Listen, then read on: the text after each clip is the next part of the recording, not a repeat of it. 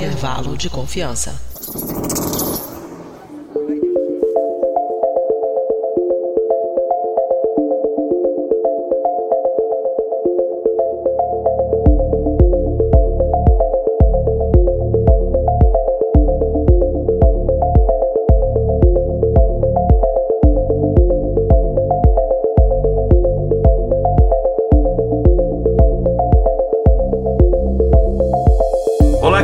Querido ouvinte do Briden, está começando mais um episódio do Intervalo de Confiança, uma distribuição uniforme de pensamento crítico. A gente está começando aqui o episódio do Intervalo de Confiança número 43, que é o nosso episódio no total número 94. Eu sei que é meio confuso, calma que a gente vai resolver esse problema em breve, é que a gente tem mais de um programa, esse é o nosso programa principal. Ele então é o, é o programa 43, mas no total é, de episódios, juntando todos os nossos programas, é o programa número 94. Estamos chegando aí perto do número 100. E hoje a gente vai falar de um tema que foi muito pedido, é, que é um, um, assunto que tem tido bastante presença na mídia recentemente, que é essa fuga de, e eu acho que a palavra fuga é perfeita para a situação, essa fuga de brasileiros para o exterior. E a gente, claro, vai trazer uma perspectiva nossa do intervalo de confiança, a gente vai falar de dados, a gente vai falar é, do que tem em relação a estudos, das consequências que isso tem a curto, médio e longo prazo para o país, mas também da perspectiva pessoal das pessoas que tomam essa decisão e, e saem do do Por isso eu não vou estar aqui sozinho, vão ter pessoas que vão contar também a experiência, mas é, antes da gente eu apresentar os convidados, antes da gente começar de fato o episódio, eu vou passar para nossa produtora Mariana, que ela vai dar uns breves recadinhos aqui pra gente.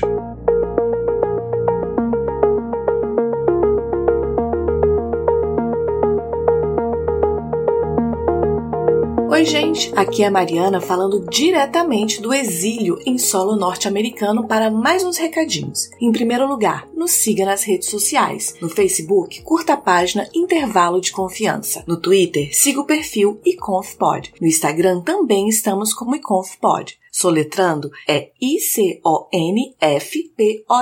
E claro, vocês também podem fazer parte do nosso grupo de ouvintes no Telegram. O link para o acesso está no post desse episódio. Entra lá no nosso site intervalodeconfianca.com.br. Além de ser nosso ouvinte, você já pensou em fazer parte do nosso time de transcrição? Pois é, estamos recrutando mais pessoas para essa equipe. Se você tem disponibilidade e quer fazer parte do nosso time, entre em contato com a nossa coordenadora de transcrição, a Alexandra Scheidemann. Pode mandar um e-mail para ela em alexia.scheidemann.gmail.com ou uma mensagem pelo Instagram no arroba Alexia Scheidemann. Os links para isso estarão também no post desse episódio. E falando nesse programa, ele não é feito com apoio de empresas unicórnio da Estônia, nem do governo italiano e também não contamos com patrocínio de George Soros. Nosso trabalho só é possível através da contribuição de ouvintes apoiadores, como o mestre Maurício Alves Oliveira, que contribuem mensalmente com valores que começam a cinco reais, o que dá menos que 20 centavos por dia. Esse dinheiro ainda não é o bastante para cobrir todas as despesas, mas já nos ajuda muito. Faça como o mestre Maurício, para quem esse episódio é dedicado, e torne-se você também um apoiador da divulgação científica. Aliás, o mestre Maurício contribui com um valor um pouco maior. Ele é membro mestre, por isso ele tem alguns benefícios a mais. Para saber mais, entre em intervalodeconfianca.com.br barra apoie. É isso então. Por que será que brasileiros como eu saem do Brasil? Quais as principais dificuldades e benefícios dessa mudança? Escute o episódio de hoje com o Igor e dois convidados especiais e descubra. Até a próxima quinzena, gente. Tchau, tchau.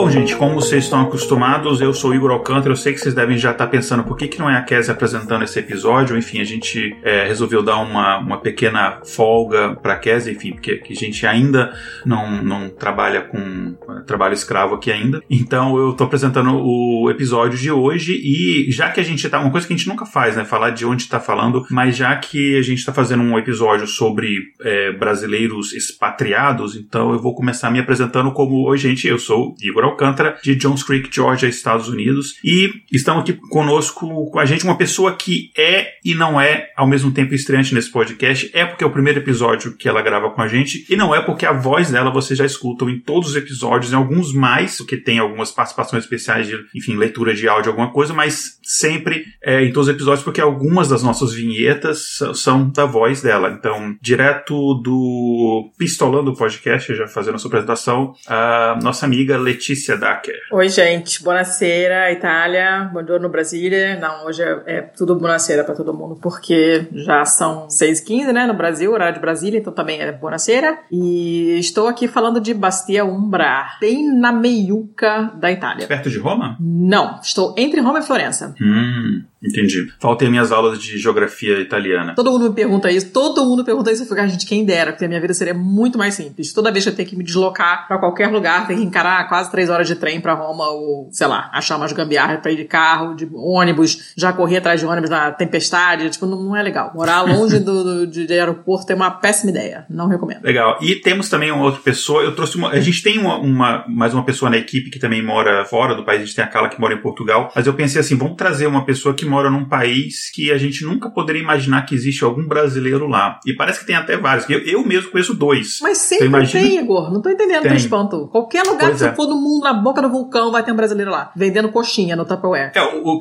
eu vejo as estatísticas do intervalo de confiança. A gente tem ouvintes em 25 países, mais ou menos. A gente tem ouvinte na Moldávia. Eu não sei. Tem duas pessoas que escutam a gente na Moldávia. Eu falei, que pessoa tá escutando a gente na Moldávia? Mas com certeza é brasileiro, porque a gente grava em português, ou português, sei lá. Mas enfim, é, eu vou deixar que a pessoa diga de onde ela está, mas estamos é, aqui de um país bem inusitado, digamos assim, pra, do ponto de vista da cultura brasileira. Então, pela primeira vez aqui, uh, o Fábio. Salve galera, Tereor dos, este Tereor dos Brasília. Boa noite, Estônia, boa noite, Brasília.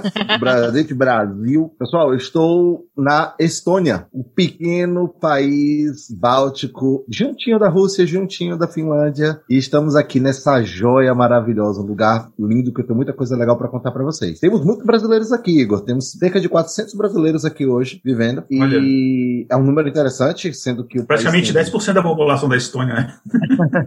10% não, 10% não, mas 0,3 vai, né? Já que tem 1 milhão e 300 aqui, a gente tá, a gente tá tem uma representatividade. A gente tem uma é, representatividade. É um bom número, é um bom número. E a gente vai seguindo. Bacana. Gente, eu queria começar o episódio então perguntando por que que vocês, primeiro por que que vocês decidiram se mudar e o que que levou vocês a, a chegar onde vocês estão? Olha, essa na verdade é a minha, é a minha segunda volta para a Europa, né? Eu, eu vim morar na Itália em 2002, assim que eu me formei, vim para cá e eu vim basicamente para conhecer o país, porque eu tinha estudado italiano no Rio, e falei, ah, acabou o curso, né? Eu e uma amiga viemos para conhecer o país. Eu acabei conhecendo meu marido acabei ficando, né? E minha filha nasceu aqui, eu morei quase 15 anos aqui, foi bastante tempo. E aí voltei pro Brasil, fiquei quase seis anos em Curitiba e agora eu tô de volta nas Europa, mas o meu destino final é Portugal. Eu só tô é, aqui só matando tempo em casa, na Itália, enquanto não decido exatamente o que, que vai, como é que vai ser minha vida em, em Lisboa. Tenho que escolher escola, casa, uma coisa trabalhosa. E enquanto isso, eu tô baseada aqui em casa, porque meu marido continuou morando na Itália, então essa ainda é a minha casa. A minha casa é onde está a minha estante, basicamente. Então é essa que está aqui atrás de mim. Então, por, por, por enquanto, a minha casa é essa. Esse é o seu, é o seu parâmetro. É o meu parâmetro, porque eu, eu agora eu só tenho ela. Quando eu tava em Curitiba eu também tinha uma lá, mas aqui não tem. É, aqui não tem mais em Curitiba a minha estante aqui, então agora a minha casa está sendo aqui. Não vejo a hora de transferir boa parte dos meus, meus livros para outro lugar para sentar a bunda e falar agora essa é a minha casa. Quando os meus Funko Pops estiverem todos na estante, eu vou me sentir devidamente instalada. Mas o motivo dessa segunda vinda foi, é, sim, foi um pouco uma fuga, apesar de ter uma vida muito tranquila em Curitiba, muito privilegiada, mas o clima político do país estava me deixando desesperada, porque conviver com bolsonarista ninguém merece. E eu estava muito estressada, muito irritada, arrumando briga na rua, querendo bater com as pessoas, na das pessoas, não ia dar muito certo. E, e meio que acabei fugindo. Ainda não sei se eu fiz a escolha certa. Veremos. Mas por enquanto estou de volta. E por que Portugal? Ah, porque a Itália é ruimzinha, né? Assim, de qualidade de educação. A minha filha tem 12 anos, eu quero que ela tenha boas escolas, e aqui a escola pública da Itália é bem ruizinha, as particulares são piores ainda, e como se isso não fosse suficiente, são quase todas católicas que não quero. Então fica muito difícil. E Portugal, eu tenho cidadania portuguesa, então para mim é mais fácil. E se a minha mãe resolver morar comigo lá, é, é a língua dela, é um país que ela, é, apesar de nunca ter passado muito tempo lá, ela é de família portuguesa, então ela conhece o jeito de ser, ela se sente muito em casa quando vai para Lisboa e, e, ficaria mais fácil para ela, né? E para minha filha também, porque ir para um outro país com uma outra língua, talvez nessa idade, ela tem 12 anos, é uma idade que começa a ficar um pouco complexa a coisa. Ninguém eles não querem mudar nada, não querem ir para lugar nenhum, não querem fazer nada, não querem conhecer gente nova e acho que ia ficar meio puxado. Então a gente escolheu uma coisa um pouco mais fácil. Vamos, vamos ver. Legal. E você, Fábio? O Fábio, eu conheço a história, mas os ouvintes não conhecem, né? É, quer dizer, eu conheço parte da história, né? Não sei se eu conheço toda a parte. O Fábio, só, só falar um pouquinho que eu conheço, né? O Fábio, a gente trabalhava junto até antes dele ir para a Estônia, a gente trabalhava junto na mesma empresa. O Fábio, no caso, morando no Brasil. É, a gente é uma empresa que tem, tinha tem, sei lá, uns oito brasileiros, alguma coisa assim. Uh, então eu conheci o Fábio por causa disso. E aí eu sei mais o, o processo dele de mudar de, de país envolveu ele mudar também de empresa, né? Então, por isso que eu sei eu, é daí que eu conheço o Fábio depois que eu sei um pouquinho do processo. Mas eu vou deixar ele, ele, contar a história. Como é que foi parar na Estônia? Por que Estônia? Enfim. Então, é, a minha história não diverge muito da Letícia, exceto que eu não saí exatamente por motivos políticos do Brasil, não sou fã de nenhum bolsonarista, mas por enquanto eu não estava querendo bater em nenhum deles, sabe? Mas. É porque, só, só fazer um parênteses, é porque você mora no Nordeste. Não tem tanto bolsonarista como em Curitiba. Então, eu morava no Nordeste, mas eu morava no, na região mais bolsonarista do Nordeste, mais conhecido como Oeste da Bahia. Hum. Por causa do grande número de sulistas e da grande influência do do agronegócio sobre o oeste da Bahia, bolsonaristas lá são incrivelmente maioria, sabe? São incrivelmente maioria. E maioria por todos os meios. Pelo meio da ação, coação e reação, enfim. Mas eu não vou digredir, né? senão a gente entra no. Senão a gente começa com ele não e começa e termina gritando genocida e, e, e todo mundo sai. E, e, ninguém fala do. Da Vamos deixar isso pro final, né? Vamos deixar pro final. É, podemos até fazer a plaquinha todos juntos. Mas enfim, é, a minha vida vinda para a Estônia em, no final do ano passado, no início desse ano, se deu porque eu pessoalmente já não via muitas perspectivas no Brasil e buscava a imigração, né? Inclusive você já participou de conversas comigo particulares falando sobre imigração, sobre possibilidades, sobre sobre é, é, sobre mudar, né? E em meados para o final do ano passado eu fui convidado a participar do processo seletivo na empresa que eu estou hoje e fui aprovado. Fui trazido para cá em janeiro e mais recentemente fui ao Brasil buscar minha família e voltamos todos para cá. Estamos finalmente dando o ponto de partida real né, da, da, nossa vida estoniana, mas eu passei cinco meses aqui que eu pude me imergir o máximo possível na cultura deles, aprender o que eu pude, até para facilitar a transição da minha família quando chegasse esse momento. A Estônia, para mim, veio por três fatores. Um, segurança. É notório a segurança de Tallinn. Você encontra 8, 9, 10 horas da noite crianças brincando na rua desacompanhadas. E isso é considerado natural, dado o nível de segurança. A educação dos meus filhos, tal qual a Letícia, foi é, fundamental. A Estônia, em 2018, foi o primeiro, o, primeiro do ranking do PISA na Europa. Em 2019, um dos top 5 países no PISA no mundo, e isso já perdura por sete anos. Caraca. Então, é uma das cinco melhores educações do mundo a que se tem aqui na Estônia. E isso tanto no, no ensino público, que se dá em estoniano e russo, quanto no ensino é, particular nas escolas europeias que ensinam até cinco línguas ao longo do, do currículo acadêmico de uma criança. É Caramba! Um, é um, um, um graduado ah, do secundário aqui, ele é obrigado a estudar três línguas adicionais além do inglês na escola europeia. Então é um, é um negócio fenomenal. E por último, é, eu me senti é, numa paz de espírito, porque um ex-colega nosso, né, de empresa, Igor, já havia vindo dois anos atrás e me vendeu a história do país, mostrando hum. que era produtivo, era um lugar seguro, tranquilo e que a gente poderia se, poderia se adaptar bem, né? O Pedro, é, eu conheci o Pedro Isso. e é, ele, foi, ele foi antes de você, um ano antes, talvez. Também trabalhava na mesma empresa que a gente, dois anos, também trabalhava na mesma empresa que a gente. E é quando o Fábio também foi, eu falei, mas o que está acontecendo com a Estônia?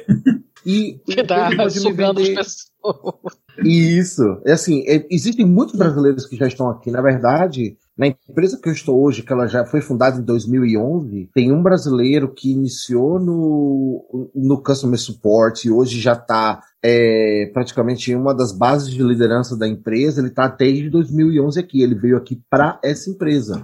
Então, a Estônia é, tem sido atrativa para os brasileiros e, e, ultimamente, tanto por educação quanto por trabalho, está mais atrativa ainda. E a vantagem que o Pedro me vendeu a história é porque o Pedro vinha morando na mesma cidade, né? De uma mesma, digamos assim, base cultural, somos ambos nordestinos, então, é, digamos assim, é gente, é, é, gente minha usando, usando esse Faz termo, uma diferença então, enorme isso. Isso. E, vai, e saberia me dizer exatamente quais seriam os doces e os amargos da coisa, né? Porque a gente não pode achar que são tudo tudo flores. Isso.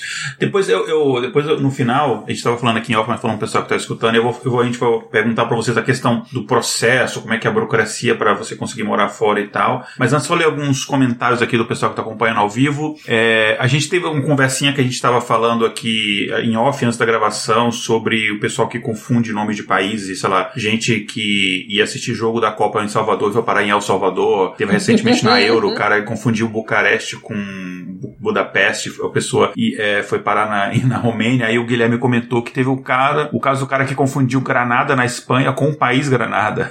é, e o Guilherme também, a gente falou no começo, né, que não sabia que tinha brasileiro na Estônia, o Guilherme também comentou que não tem país sem brasileiro, e eu, eu acho que de fato não deve ter país. Eu tenho certeza que não tem, gente. De chegar a cratera lunar, vocês vão achar um lá. Eu sei que o xadrez verbal uma vez fez um negócio desse, né, eles ficavam falando uns lugares assim completamente aleatórios e tinha sempre algum ouvinte que mandava, não, eu tenho, eu, eu tô aqui, não só tinha brasileiro, como tinha Óbvio. ouvinte deles lá. É, eu falei, a gente, cara, Moldávia, a gente tem ouvinte. Porque os países clássicos, assim, Alemanha, Itália, isso aqui você até espera. A gente tem ouvinte em Gana, que é uma coisa que eu. É, o Gana tá no nosso top 5 de número de ouvintes. É uma coisa que eu acho muito curiosa. Porque a gente tem Angola, Portugal, que são países uhum. lusófonos, você até entende, mas Gana, mas ok, tem brasileiro em todos os lugares. A Flávia comentou é, chique demais e perrengues é, europeus são muito chiques. são não. Parece, parece aquela coisa de first world problems, algumas coisas, mas. Não, não, não vai ver que não tem nada disso. Perrengue é perrengue, cara. Tem essa não. Pois é. Barraco é barraco, não, não importa o lugar. Bom, deixa eu só pra constar de contar como é que eu fui parar, no, fui parar nos Estados Unidos. Como, como eu fui parar nos Estados Unidos. Como normalmente as minhas histórias não são tão simples, eu vou tentar resumir. é, eu, eu trabalhando nessa empresa já tem alguns anos, já tem mais de 15 anos, mas é, trabalhando no Brasil, que era o esquema que o Fábio estava antes. E para mim, né, até então, eu tava no melhor dos mundos, que eu vinha para cá três vezes, quatro vezes ao ano, é, mas morando no Brasil, então eu podia aproveitar a questão de morar no Brasil, que eu sempre preferi, vir aqui nos Estados Unidos. Então saía, sei lá, um PlayStation novo, eu podia comprar para esses Estados Unidos, só com a grana que eu economizava do, do per dia que eles davam pra gente comer, enfim. Então você tinha os benefícios das duas coisas. Só que aí chegou um ponto que isso começou a, a dar problema, porque além de ser muito caro e tal, aí é, a empresa aplicou pro meu visto de trabalho, né, o H1B, que até então eu via com visto de negócio, que é basicamente você não pode ficar muito tempo. Mas aplicaram pro meu visto H1B, só com visto H1B basicamente você tem que morar no país. E eu não tava muito afim, eu tava com visto já, mas não tava muito afim, eu tava querendo continuar nesse mesmo esquema. Aí eles falaram assim, é, isso final de 2013, eles falaram assim, olha, você vem, fica seis meses, é, a gente deixa um carro com você, a gente, é, a gente vai pagar o seu aluguel durante seis meses, a gente faz tudo, você fica só seis meses, e aí depois você vê. E aí isso foi no mês de 2014 que eu mudei, até duas semanas antes da data do voo, eu, eu, eu vim para Atlanta, ia me mudar para Atlanta. Duas semanas antes houve uma mudança, porque um, um, cliente que a gente tinha em Los Angeles acabou tendo umas mudanças lá, enfim. É uma história muito louca, mas basicamente o cara que era responsável pela coisa que eu ia fazer lá, ele morreu num safari na África, porque ele resolveu sair do Jeep para tirar foto de um leão e ele foi, virou o almoço do, do, dos leões. E aí abriu uma vaga, por motivos de burrice. E aí falar, vem pra cá e tal. E era um cliente que eu já tava trabalhando, que era a USC, a Universidade do Sul da Califórnia. E aí fui eu e a minha, minha esposa, a gente, eu já, já tinha dois filhos, mas ficaram no Brasil, no casamento anterior, mas a gente então não tinha filho, então a gente ficou seis meses ali iniciais e só curtindo, viajando pra caramba e tal. E enfim, só que a gente já tá aqui nos Estados Unidos há sete anos e meio, enfim, seis meses acabou indo mais tempo. Uh, só que a gente ficou dois anos ali, depois depois é, teve a oportunidade de trabalhar com outro cliente que foi Harvard. Eu fui para Boston, fiquei lá quatro anos e pouco. E agora vim aqui para Atlanta por motivos de que é muito caro morar em, viver em Boston, é muito frio. Chega um tempo que você enche o saco de cinco meses de inverno e aí você quer um lugar mais barato, com custo de vida melhor e que, é, enfim, o fato de conhecer, já conhecer alguns brasileiros aqui que têm filhos na mesma idade, é, que minha filha, ela, a Macassula, nasceu em Los Angeles, né? Então ela tá com, vai fazer seis anos é, mês que vem, então ela já tá numa idade que é legal a gente ter um local mais fixo, assim, para ela ficar. Então, ah, vamos, vamos pra Atlanta, não é, não é em Atlanta, mas enfim, é, é 40 minutos ao norte de Atlanta, em Jones Creek, é, que é um, inclusive, é muito, é bem interessante porque é, um, é uma ilha de sanidade no meio da Georgia, assim, que é tipo, como eu tava comentando aqui em off, né, tipo Austin no Texas. Texas tem um, um estado cheio de rednecks, tem Austin, que é uma cidade maneira, é, desenvolvida e tal, e aqui é mais ou menos Jones Creek, aqui é tanto que o Biden teve, sei lá, 80% aqui no, no, condado aqui. Então, basicamente é assim que eu vim parar aqui, uh, há mais ou menos um ano e meio, acho mais ou menos isso, um ano, um ano e meio, saiu o meu o green card. E aí, pelo menos pelos próximos cinco anos, que é o tempo que eu preciso esperar para aplicar para cidadania, eu vou meio que sossegar aqui nos Estados Unidos. Até, enfim, eu tô muito acostumado a mudar a minha vida inteira, eu mudei muito, então para mim não tem, eu não tenho muito essa coisa de raiz, assim, eu não tenho muitos problemas de mudar, mas para criança é interessante você ter essa, essa um pouco de, sei lá, um local para você chamar de seu, ficar um tempinho pelo menos fazer amizade, tipo de coisa. Eu acho que é, acho que é importante. E o que eu acho muito interessante aqui, acho que a gente pode falar depois disso das vantagens e desvantagens e tal. Na verdade, eu posso até começar com essa pergunta. É,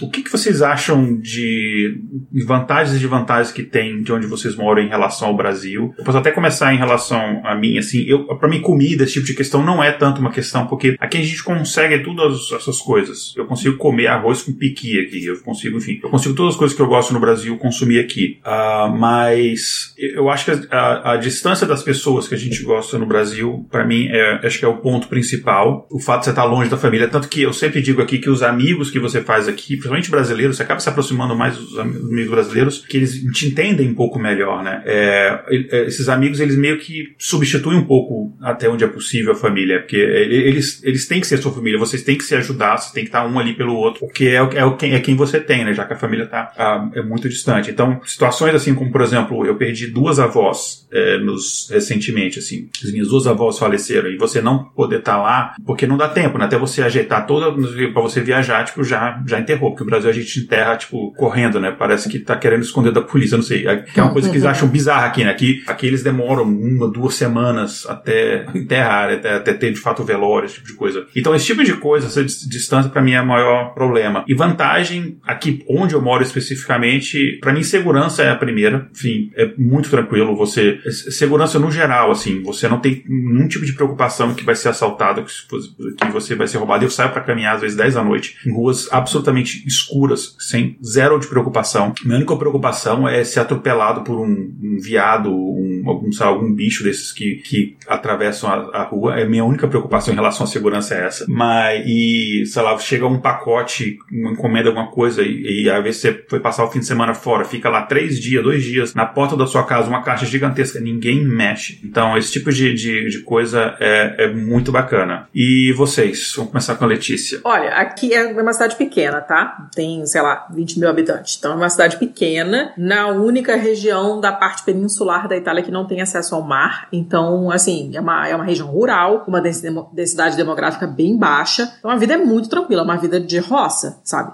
Tem, tem tudo, tem, sei lá, é, na minha cidade, aqui na, na, cidade onde eu tô, não tem McDonald's, por assim dizer, mas na cidade do lado, que fica a cinco minutos, tem. É, tem no centro da minha cidade, tem, sei lá, um Intimissimi, que é uma loja de lingerie que agora tem no Brasil também, que é uma marca italiana. Eu não tô no meio do mato, né? Mas é uma vida de cidade pequena numa região desimportante, numa parte chata, tediosa do país. Mas tem vantagens. Uma vantagem enorme também é a segurança. Eu vou acabar aqui de gravar, não sei que horas a gente vai acabar, Ontem eu gravei o nosso podcast Pistolando e fiquei até duas e meia da manhã gravando e depois eu desci com a minha cachorra. E fiquei lá com ela, tadinha, que tava entediada, e fiquei um pouquinho com ela lá embaixo. Minha filha vai à noite, às vezes, levar ela para fazer xixi. Minha filha vai sozinha ao mercado que é pertinho aqui daqui, tranquila, né? Não é muito bom confiar em motorista italiano, mas mas no geral, assim, medo de ser assaltada não, não existe, né? Eu, eu largo o carro com o motor ligado, a porta aberta, desço na rua para tirar dinheiro e, e, o carro tá lá, né? Então é, é, um, isso dá uma, uma, uma baixa da adrenalina diária, assim, muito significativa, né? E é engraçado que essa parte você demora muito a desligar essa chavinha. Eu fiquei muito tempo entrando no carro e abaixando o pino do carro. Meu marido, o que, que você tá fazendo? Ninguém nem lembra que existe pino do carro. Serve pra nada pino do carro. É igual apêndice, não tem, não tem, não,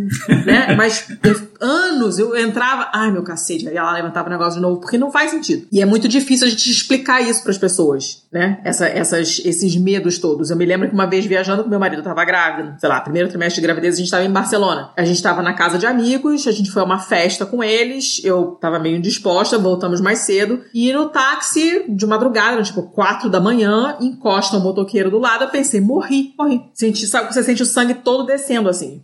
Morri, pensei, acabei, acabou, né? Aí o cara, o motorista do táxi abriu o vidro e eu assim, não, não, ele vai te matar, não sei o que. O cara, onde é que é a rua, não sei o que. O motorista não sei aonde. Show, beleza. Fechou o vidro e cada um abriu o sinal, cada um foi embora. Cara, é, isso assim, eu já tava muitos anos aqui, eu tava grávida da minha filha, então ela nasceu em 2009, isso foi em 2008, eu já tava, sei lá, 6, 7 anos aqui. E ainda tive aquela reação. É muito difícil você virar essa chave, sabe? Mas isso é uma vantagem, obviamente, inegável. Você não ter medo de ser assaltado, embora tenham entrado no nosso apartamento aqui, este onde eu estou. Tipo, dois meses depois da gente se mudar para cá, nós acordamos de manhã e vimos que a bolsa do meu marido estava faltando. E aí a gente descobriu depois que uma pessoa tinha, tava jogando spray é, tranquilizante pelas persianas dos apartamentos e roubou tudo quanto era casa. Aqui tem muita casa aqui no meu bairro. E tava fazendo a limpa geral. Meu Deus. Então a pessoa entrou, simplesmente entrou no apartamento com a gente dormindo. Mas estava interessada só em, em, coisa rápida de levar, levou a bolsa e foi embora, sabe? Mas, tipo, é uma coisa que eu não imaginei que aconteceria aqui, nesse buraco onde a gente tá. E rolou. Mas é uma coisa atípica, né? E só o fato de não terem, de não ter praticamente nenhum risco de nada mão armada,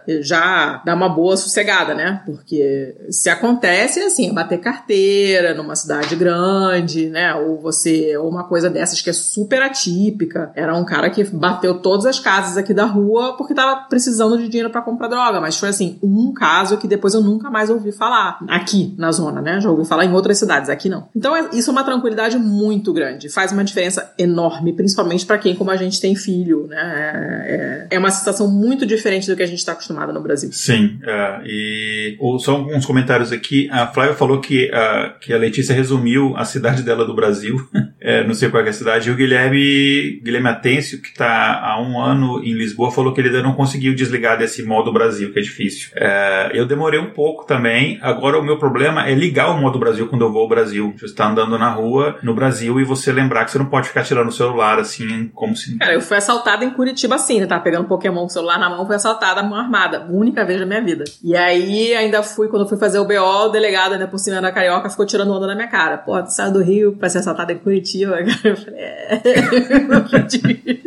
Mas foi uma coisa de otária mesmo. Eu tava com o radar desligado e me ferrei. Então, é, uma das coisas mais difíceis de desligar é você perder o hábito de olhar por cima do ombro, sabe? Então, uma pessoa andando no seu encalço, ela tá uhum. apenas uhum. andando. Ali, para você, você já tá em modo matar ou morrer. Já tá no modo matar ou morrer. Você uhum. porra, for me roubar, eu dou tudo. Mas se for me matar aqui, ou eu ou ele, sabe? É uma coisa muito Primitivinha. Né? É, uma coisa muito sinistra você conseguir assim. Depois de três ou quatro meses, que por conta do, por conta do trabalho de experiências anteriores, eu já vinha viajando para fora do Brasil há muito tempo. Então, a gente aprende aí aliviando a pílula, aí, aí, aí diminuindo essa sensação de perigo. E mais ainda porque eu tava morando numa cidade pequena no interior do oeste da Bahia. Então, o, o índice de violência comparado comparado com uma Curitiba, por exemplo, que era o teu caso, Letícia, é incomparável. Comparado com o caso do Igor, que, tava, que morou em Brasília, que morou em Minas, que morou em Manaus, que tem índices. O pessoal pensa que o norte é tranquilo, mas o norte é, é, é selva em algumas situações mesmo, de violência de tudo. É bem sinistro. Então, isso eu já vinha diminuindo, mas com três ou quatro meses aqui eu consegui desligar. E eu estive no Brasil agora, uma semana atrás. Então, junto à pandemia, mas a situação que a gente já conhece do Brasil como é, eu me vi numa situação de, cara, eu quero ir embora daqui, eu quero voltar pra Estônia. Eu tô tô me sentindo estressado, alterado, alerta o tempo inteiro. Qualquer coisa, você tá sempre olhando pro lado, por cima do ombro, sempre, sabe? Naquela sensação de vai acontecer alguma coisa. E eu pude presenciar o quanto isso é apavorante, aterrorizante. Você se sente completamente refém Uhum. nesse sentido. Então, quando você encontra, poxa, eu paro pra falar, qual foi o caso mais qual foi o caso de violência mais sinistro que teve na história desde que eu cheguei aqui em janeiro? Um paciente mentalmente alterado jogou um saco de urina no médico. Selvagem. Isso foi o ato mais violento que eu encontrei aqui desde que eu cheguei, sabe?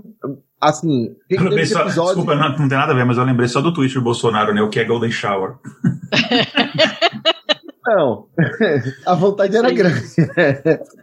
mas, mas veja, e assim, o caso mais louco de trânsito que eu encontrei recentemente. Na semana retrasada, um cara é, suspeito de estar sob influência de narcóticos, estava dirigindo, dirigindo meio louco na rua, aí um cidadão começou a seguir ele, ligou pra polícia, dando a localização em tempo real pra polícia, a polícia veio, é, tentou, tentou literalmente atravessar o cara, o cara barrou o carro da polícia. Conclusão, o cara saiu com leves escoriações, o policial com alguns, um policial com alguns ferimentos e encerrou aí, sabe? Então, quando junta essas coisas que, que a gente tá acostumado de todo dia no Brasil, é bizarro. E eu, eu estou viciado em notícias. Então, eu cometi o mau hábito de continuar assistindo jornais brasileiros enquanto eu estava aqui. Com dois meses eu parei de assistir televisão. Eu simplesmente parei de assistir televisão. Falei, eu tô me envenenando. Eu tô ficando louco aqui sozinho. Porque você vai vendo, você vai sentindo, você vai vendo. O jornal abre. O, o, eu, eu, não, eu não sei. Eu não, eu não sei qual estado do Brasil que o jornal não abre como um mini obituário. Uhum. Todo santo dia. Todo Uhum. santo dia. De domingo a domingo. Não tem falha. E são coisas horríveis, né? São coisas horríveis, horríveis mesmo. É, são coisas, são coisas do, do- são coisas que literalmente ultrapassam o limite da humanidade quando você vê certas,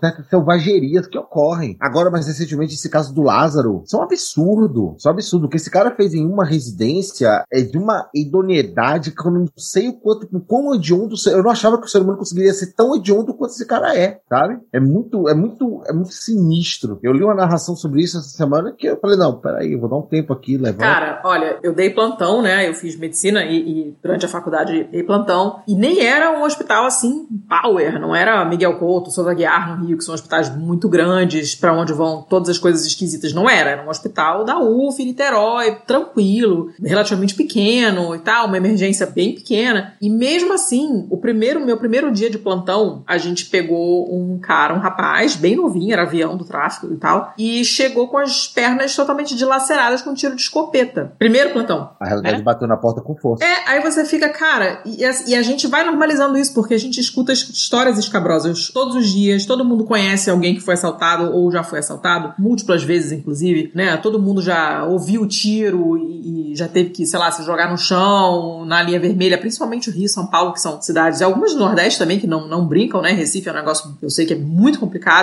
e então a gente acaba normalizando isso e é uma coisa tão absurda, não faz o menor sentido a gente, é, é, quer dizer, não, não, não faria sentido em nenhuma circunstância, mas quando você vai pra fora e você tem uma outra experiência mais tranquila, você fica, cara, como que a gente consegue chegar no ponto de achar que isso é normal? Como? Não, não é pra ser normal isso jamais, né? E, e- e aí você fica, poxa, sei lá, o pessoal mora na Síria e não sai da Síria, né? O país está sendo bombardeado, não sei o quê. Imagina, aí você vê lá a foto do prédio cheio de buraco de bala. Aí você vai olhar pra sua cidade, você vê que também tem prédio com buraco de bala. E que você não pode sair à noite, que você não pode fazer o caminho tal. Porque se você pegar o túnel tal, você vai ser assaltado. Sabe? É, a, a tua vida acaba girando em torno daquilo, né? Quando eu tava morando aqui na Itália e passava sempre as férias na, na casa do- da minha mãe no Rio, eu só comprava passagem pra chegar lá no fim de semana. E pra explicar isso pra gente de viagem aqui, eu falei: não, você não tá entendendo, meu querido. Eu não posso pegar engarrafamento na linha vermelha, porque tem uma criança no carro e várias malas com coisas que eu estou levando da Itália. Não tem a menor condição de eu ficar no engarrafamento na linha vermelha. Então você arrume pra mim, por favor, uma passagem que chegue sábado ou domingo. Ele, mas qual é a diferença? Eu, ai meu Deus, você não consegue explicar. Como é que você vai explicar isso pro cara? Você pode morrer se estiver chovendo e aquilo alagar, acabou. É inconcebível, né? É inconcebível. E assim, Você não consegue explicar, é, é muito difícil. Só dando uma história para o pessoal que tá, que, tá, que tá assistindo a gente, eu vim de uma escala decrescente de violência. Eu sou nascido e criado em Salvador, e aí no início de 2000, né, minha chegada à beira da idade adulta, me movi para Barreiras, meu pai é do agro, da, da, da área do agronegócio, tanto na agricultura e sim quanto em irrigação, então me movi para o oeste da Bahia, justamente porque, primeiro, era melhor para nós ficarmos todos juntos, e minha mãe dizia que queria fugir da violência de Salvador, estava ficando terrível, isso no início dos 2000, e agora vim para cá. Então, eu pegando essa é, decrescente de violência, a gente vê o quanto é o, o quanto é, é, é esquisito. Eu acho que é pra, na falta de palavra melhor é esquisito. E eu me pergunto, Letícia, se não é se a, se a gente não normaliza e se de fato a gente não se entorpece com relação a isso. Se na verdade a gente não está entorpecido com relação à violência, como se a gente literalmente, como se, literalmente tivesse sob efeito de algum tipo de narcótico, sabe? Não sentindo mais aquilo de maneira alguma. Aquela comum, né? Isso. E, e eu, eu acho que se torna um lugar comum na nossa mente do tipo, ah, hoje morreu cinco. Ah, beleza, ok. Ok? Como assim ok? Né? Como assim ok? Morreram cinco pessoas. Eu poderia ser uma dessas cinco. Porque como você falou, não posso chegar no Rio é, durante a semana, porque se eu pegar engarrafamento na lei vermelha, eu corro o risco dos dois anos. Ou eu tenho que me deitar na contenção, ou tá, ou tá rolando um arrastão. Uhum. Em Salvador, igualmente. Poxa, eu não posso, eu não posso chegar em Salvador pra poder pegar um determinado engarrafamento na paralela, porque corre o risco de eu pegar um tipo de assalto ou algum tipo de problema. Poxa, é. As pessoas fica... não entendem isso, não entendem. Você não consegue isso. explicar. É uma realidade paralela. Isso. E eu falo com os meus conterrâneos de Salvador, quando eu já morava em Barreiras, eu falava da, da, da eu falava de Barreiras, da tranquilidade de tudo, os meus conterrâneos de Salvador diziam, não, mas eu não vou morar no interior, não. Eu não quero ir morar no, numa cidade pequena, não. Cara, eu tô saindo da loucura. Quantas vezes seu celular foi roubado esse ano? Ah, umas cinco vezes, mas tá tranquilo. Ninguém me bateu, não me agrediram. Oi! Nossos é. Parâmetros ficam muito bizarros, né? Eu não gosto de cidade pequena. Eu, eu já tava muito saturada quando eu fui embora daqui. Eu não aguentava mais.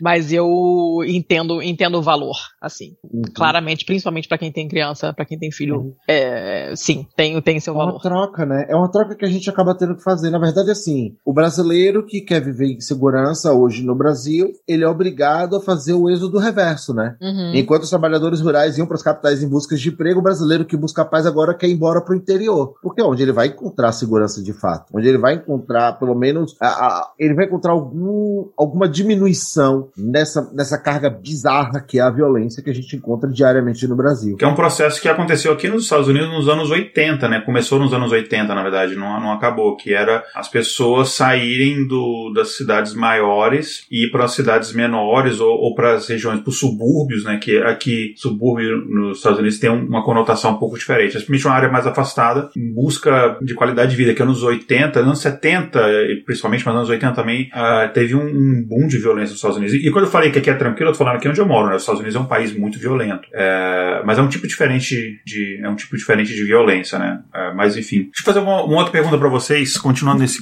nesse, nesse processo de mudança em si. O que, que vocês acharam que foi, assim, maior? E no caso, acho que o Fábio não dá nem para falar esse verbo no passado, tem que falar no presente, né? O que, que representou o maior choque cultural? Ah, e só uma curiosidade, que eu perguntar isso. Letícia, quando você se mudou a primeira vez para a Itália, isso foi há quanto tempo atrás? 2002. 2002, ah, tem bastante tempo. Qual foi os, uhum. os maiores choques culturais, assim, que vocês passaram, assim, para se adaptar? Eu acho que o Fábio talvez tenha sido maior, porque é um país que a gente... Pô, certamente. Bem diferente, né?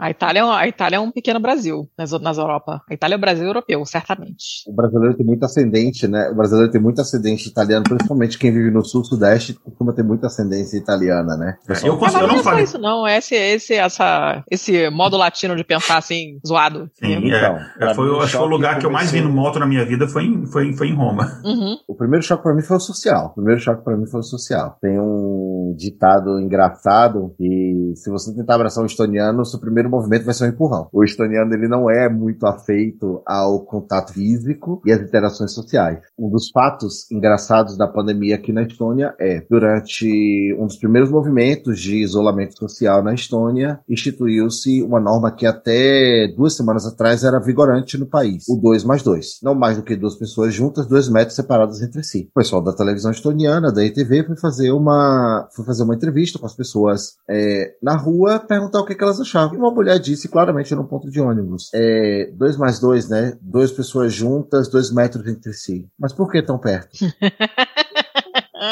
isso é fato, isso é gravado, isso tem no YouTube reproduzido. O estoniano ele não é muito afeito a esse sentido. Eles mudaram lá da rotina, né? No isolamento social, continua a mesma coisa, né? Na verdade, eles se sentiram obrigados a estar mais perto uns dos outros, é.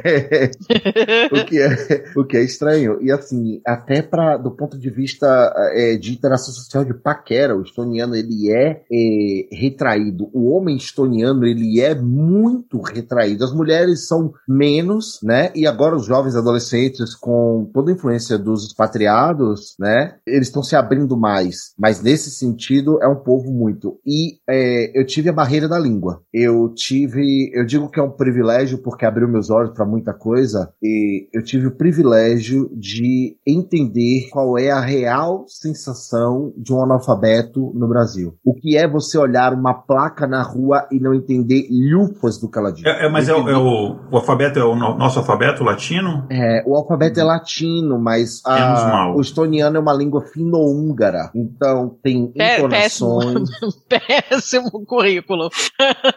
é, é uma mistura de finlandês com húngaro, então é uma língua muito difícil. O estoniano figura entre as dez línguas mais difíceis do mundo para se aprender. Tá ali junto com o coreano, com o japonês, com o mandarim, tá junto com as línguas realmente difíceis de se aprender no mundo, sabe? O tcheco, se não me engano, tá também, né, Igor, que você está estudando? Eu acho que tá entre, é... tá entre, os top 10, né? Tcheco é bem difícil. É engraçado que teve, quando eu tava no começo, eu tava estudando tcheco, eu tinha um, um, período que eu tava estudando muitas horas por dia, e eu tava usando uma técnica que o pessoal, muito maluca que o pessoal usa, só que eu parei que eu tava me confundindo, que eles chamam, que você tem que ter uma, que eles falam uma rest language, que é basicamente o seguinte, você tá estudando uma língua, sei lá, durante duas horas seguidas, você dá um intervalinho ali e você estuda durante 15, 20 minutos, o seu cérebro desligar uma outra coisa, uma outra língua totalmente diferente. Aí eu peguei o finlandês só para não para aprender o finlandês, mas para manter meu cérebro ativo, que eu tô aprendendo uma nova língua, mas para estudar algumas coisinhas. E você não é, você não, você não é normal não. E é muito estranho, cara. Tem é, o, o, tcheco tem um monte de palavras com um monte de vogais, o finlandês tem um monte de palavras com um monte de, de desculpa, com um monte de consoantes, né? O tcheco tem palavra que sem vogal, tipo sei lá, vluk, vluk é lobo, né? São, é, são só consoantes. E o finlandês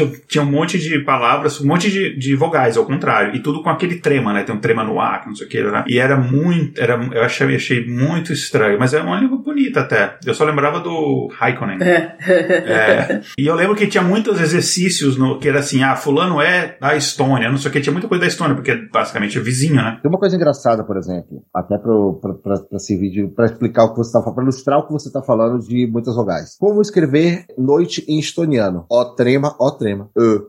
Olha que legal. É que você. Aprendemos aí você.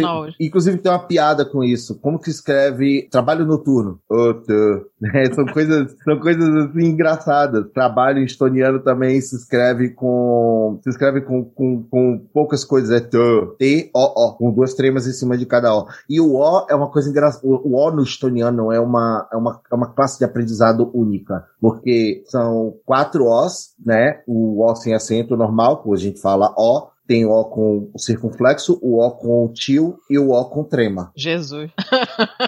e por ser uma língua fino-húngara, ela, ela é tonal, e é isso que torna essa língua difícil. O mandarim, por exemplo, por que, que ele é tão difícil? Porque ele tem a questão do tonal. A uhum. mesma palavra dita com entonação diferente significa coisas diferentes. Ah, e até muitas vezes adver totalmente adversas, sabe? E isso torna engraçado. E isso para mim foi uma bomba, porque eu cheguei, eu lia placa, eu não entendi. Eu lia rótulos de produtos no supermercado, eu não entendia. Então Punk, eu tava o tempo inteiro com o celular, com o tradutor, isso. E eu tinha sorte que eu, é, eu tive a sorte de, no prédio que o Pedro mora, ter um apartamento vago, que é esse que vocês estão vendo aqui, que só cabe eu por enquanto. A família tá toda aninhada ali num canto. A gente tá mudando para um apartamento maior semana que vem. Conseguimos um apartamento de três quartos, que é uma, que é mais uma das dificuldades da história. Eu vou chegar lá. E o Pedro, como ele já está aqui há dois anos, já vem, faz, vem fazendo curso de estoniano e se imergindo tanto na língua quanto no país, quanto na vivência, foi me ajudando. Então, eu catei a família dele como minha alça de bota, literalmente como minha bengala nos primeiros momentos, para dizer, ó, eu quero comprar isso. Onde eu compro? O que eu compro? Como eu faço? Porque ao contrário da Itália, por exemplo, você encontra muito produto brasileiro ou dos Estados Unidos que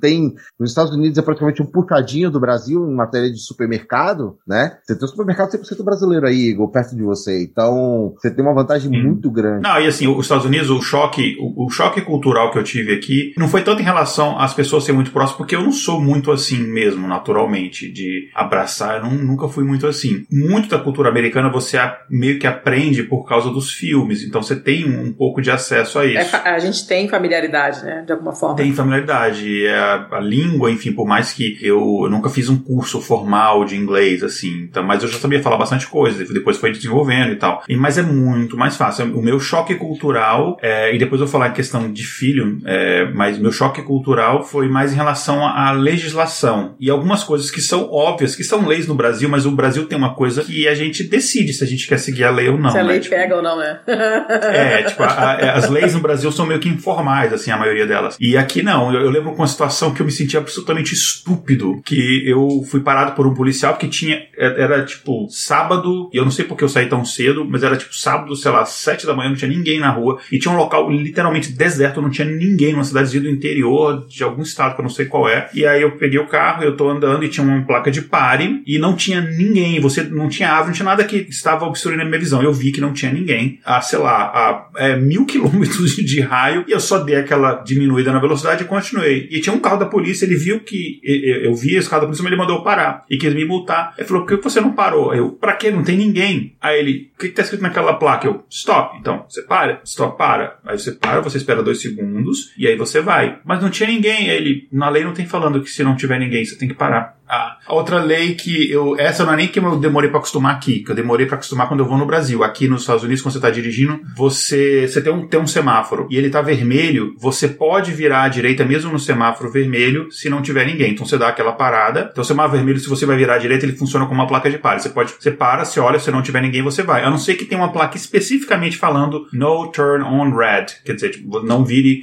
se tiver com um sinal vermelho. E é beleza, isso é fácil acostumar, porque é uma vantagem que você tem. Chega no Brasil, eu faço isso direto. E eu tenho que lembrar que não pode.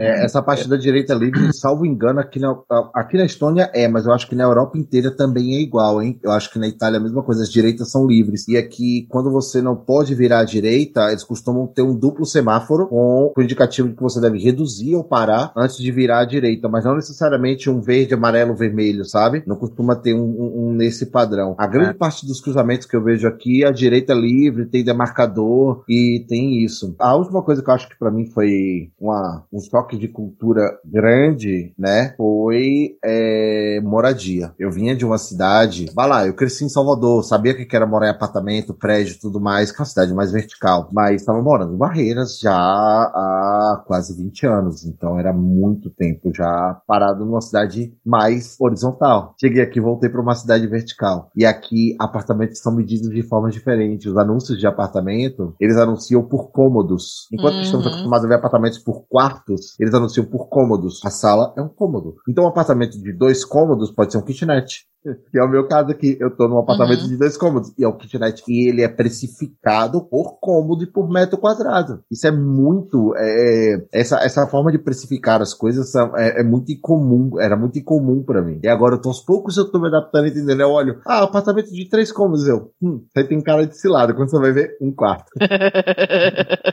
É cozinha, sala, é banheiro, é banheiro, é. cozinha. Cozinha e, e, o outro, né? O resto. Banheiro não, banheiros não costumam colocar como, como, ah, okay. como cômodo. Só os cômodos realmente grandes, quarto e, e sala, hum, né? Entendi. Mas quando você ouve assim, dois cômodos, dois cômodos, você pode olhar, é kitnet. É de kitnet, dois cômodos. Três cômodos, ah, vou encontrar dois quartos. Não vai não, amigo. Você pode encontrar uma cozinha separada de uma sala com um quarto. Aí eu já vi casos aqui de cinco, de cara colocar cinco cômodos quando você olha um lugar de dois quartos com uma sala, cozinha e uma outra área, uma área de uma sacada, alguma coisa assim. Olha que safado. Ai, cara, para mim, a maior diferença para mim, pessoalmente, foi o choque entre cidade grande e cidade pequena. Porque a Itália realmente se parece muito com o Brasil em muitas coisas, então é, é, esse lance de tudo ser meio zoneado, e de algumas leis pegarem outras não, e de ser muito barulhento, né, e de querer, sei lá, passar perna nos outros. Então, essas coisas que a gente está acostumado com o brasileiro aqui é, também são normais. Mas o choque para mim grande foi realmente essa passagem da cidade grande para cidade pequena. E não só nessa questão da rotina, não só a questão de demorar para você se habituar a, estar num lugar seguro, mas a dependência do carro, principalmente, porque é uma cidade muito pequena, não vale a pena ter transporte público, então não tem, né? E eu sou a louca do transporte público, eu gosto muito de, de estar num lugar é, que tem coisas que funcionam. Tá? Peguei metrô, sei lá, duas semanas atrás, estava em Lisboa, estava de metrô, andando de metrô, estava até emocionada, porque tinha 300 anos que eu não pegava metrô. E quando funciona, para mim, assim, é super emocionante. E aqui não, apesar de eu gostar muito de dirigir, aqui não ter problema de trânsito, porque a cidade é pequena, não tem problema para estacionar também. É, apesar de tudo isso, eu gostaria muito de não precisar de carro sempre, né? E não, aqui não rola. Então isso é um, é um problema. Né? Hoje, por exemplo, que eu fui, eu e meu marido fomos renovar a carteira de identidade e atrasou, porque Itália, burocracia, atrasou e ele tava, tinha que voltar para o trabalho, tava,